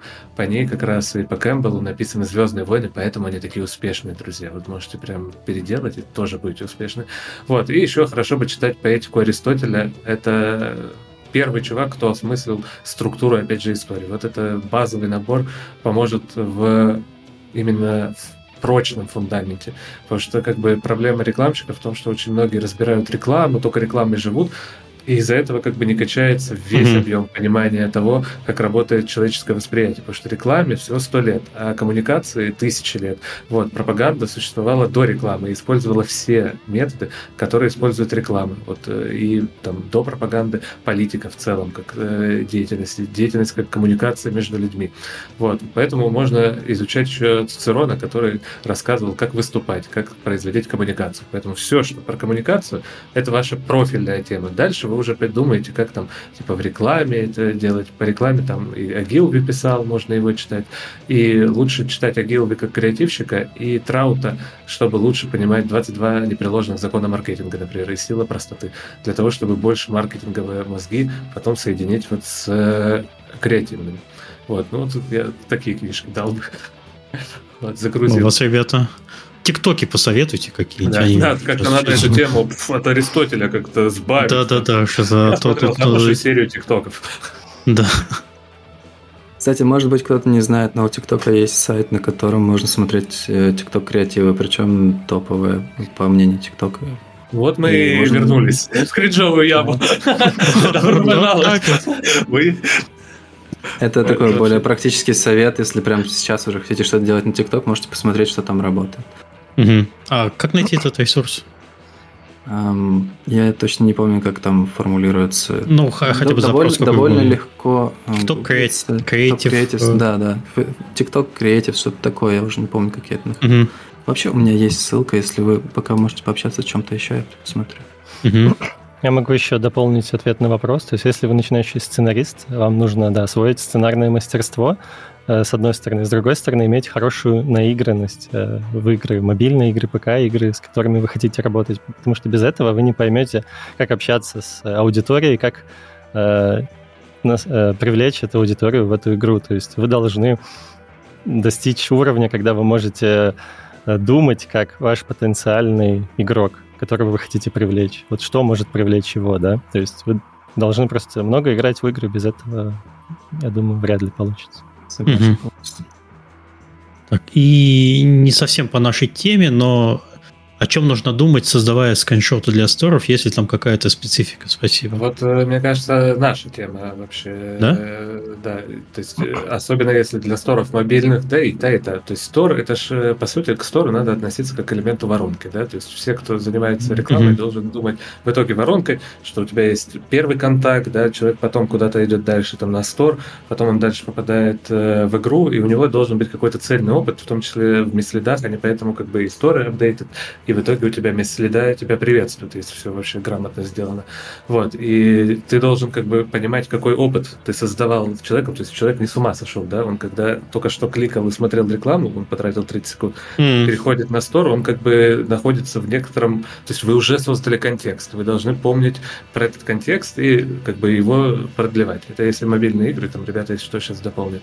В ПК игра, это у вас вообще Steam страница, у вас что есть? У вас есть описание, у вас есть трейлер 2, может быть, три, вот, и скриншоты.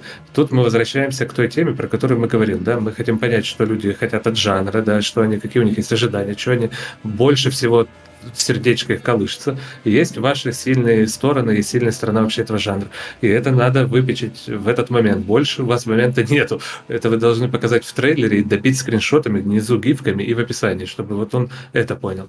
Вот. Э, поэтому вот исходя из этого, исходя из того, что нужно людям, и то, что у вас самое сильное, самое яркое, и что попадает вот в их желание. Вот, э, может, вот Богдан хочет добавить. А, сейчас про, я про скриншоты на Steam хочу добавить, что очень важно первые четыре скриншота. Потому что только их человек увидит, когда там мышкой наведет на главной странице или в новинках, он увидит первые четыре скриншота маленькими превьюшками. И эти и у вас должны хорошо читаться небольшие скриншоты, а маленькие скриншоты, то есть вот эти вот маленькие-маленькие превьюшки. Если они однообразные, то сразу в топку переделываете. Если у вас в игре есть разные биомы, хотя бы цветовая палитра этих скриншотов должна быть разная. Человек увидит, что в игре есть разнообразный контент, а не однообразный. Есть некоторые игры, у которых э, с этим есть э, определенная проблема. Очень люди любят делать э, часто, скажем, однообразную гамму для, для всей игры. Это, это проблема для скриншотов. Тогда показывайте биом, интерфейс, если у вас, не знаю, ну, если это RPG, то там желательно, чтобы было видно, что у вас есть какие-то там есть предметы, которые там, скажем, надеваются на персонажа. Но главное, чтобы они были разные по ощущению одинаковые скриншоты, если вот, не знаю, посмотреть на какие-нибудь игры, на Steam там, наверное, 90% первые четыре скриншота, они, блин, все одинаковые. Да. Это плохо. Важно помнить про фундаментальную такую штуку, супер фундаментальную, что человек вообще воспринимает что-то как интересное, если в этом есть контраст. То есть вот если все скриншоты 4 одинаковые, да даже по цветам, то есть начиная контраст во всем.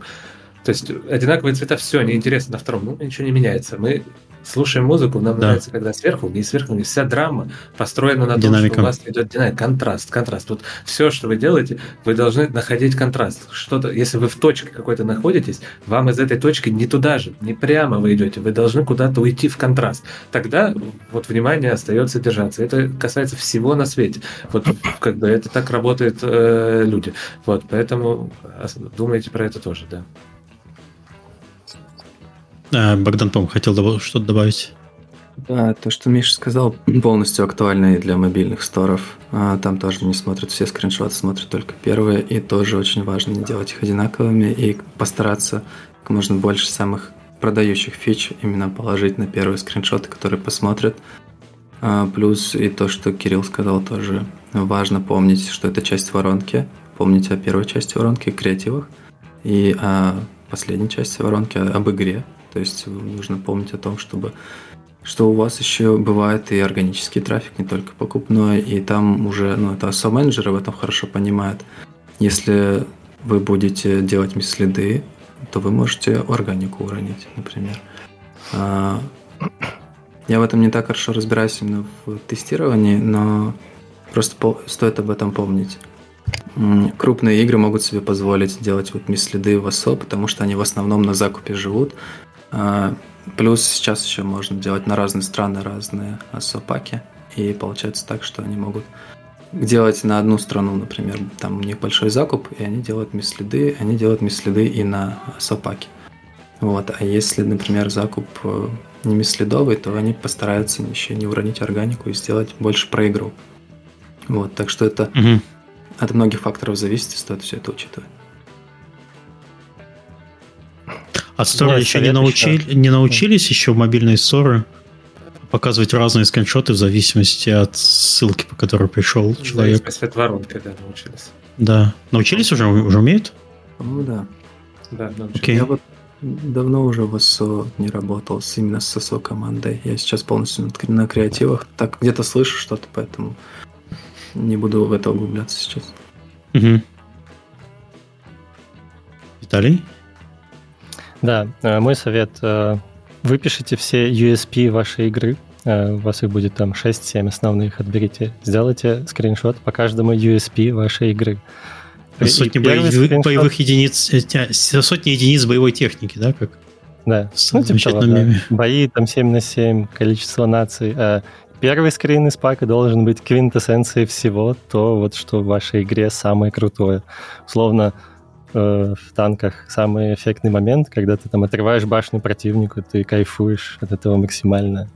Ну, скорее всего, нужно поставить что-то подобное в начало. Uh-huh.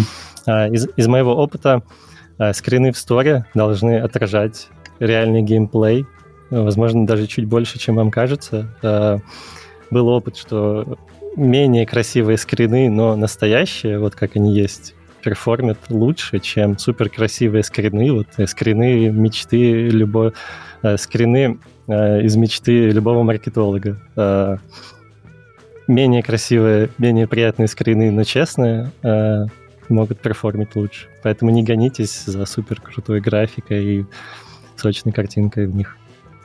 Угу. Окей, спасибо. Я предлагаю на этом завершать наш выпуск. Если у вас что-то осталось э, недосказанное, можно сказать сейчас, если нет, то давайте будем прощаться.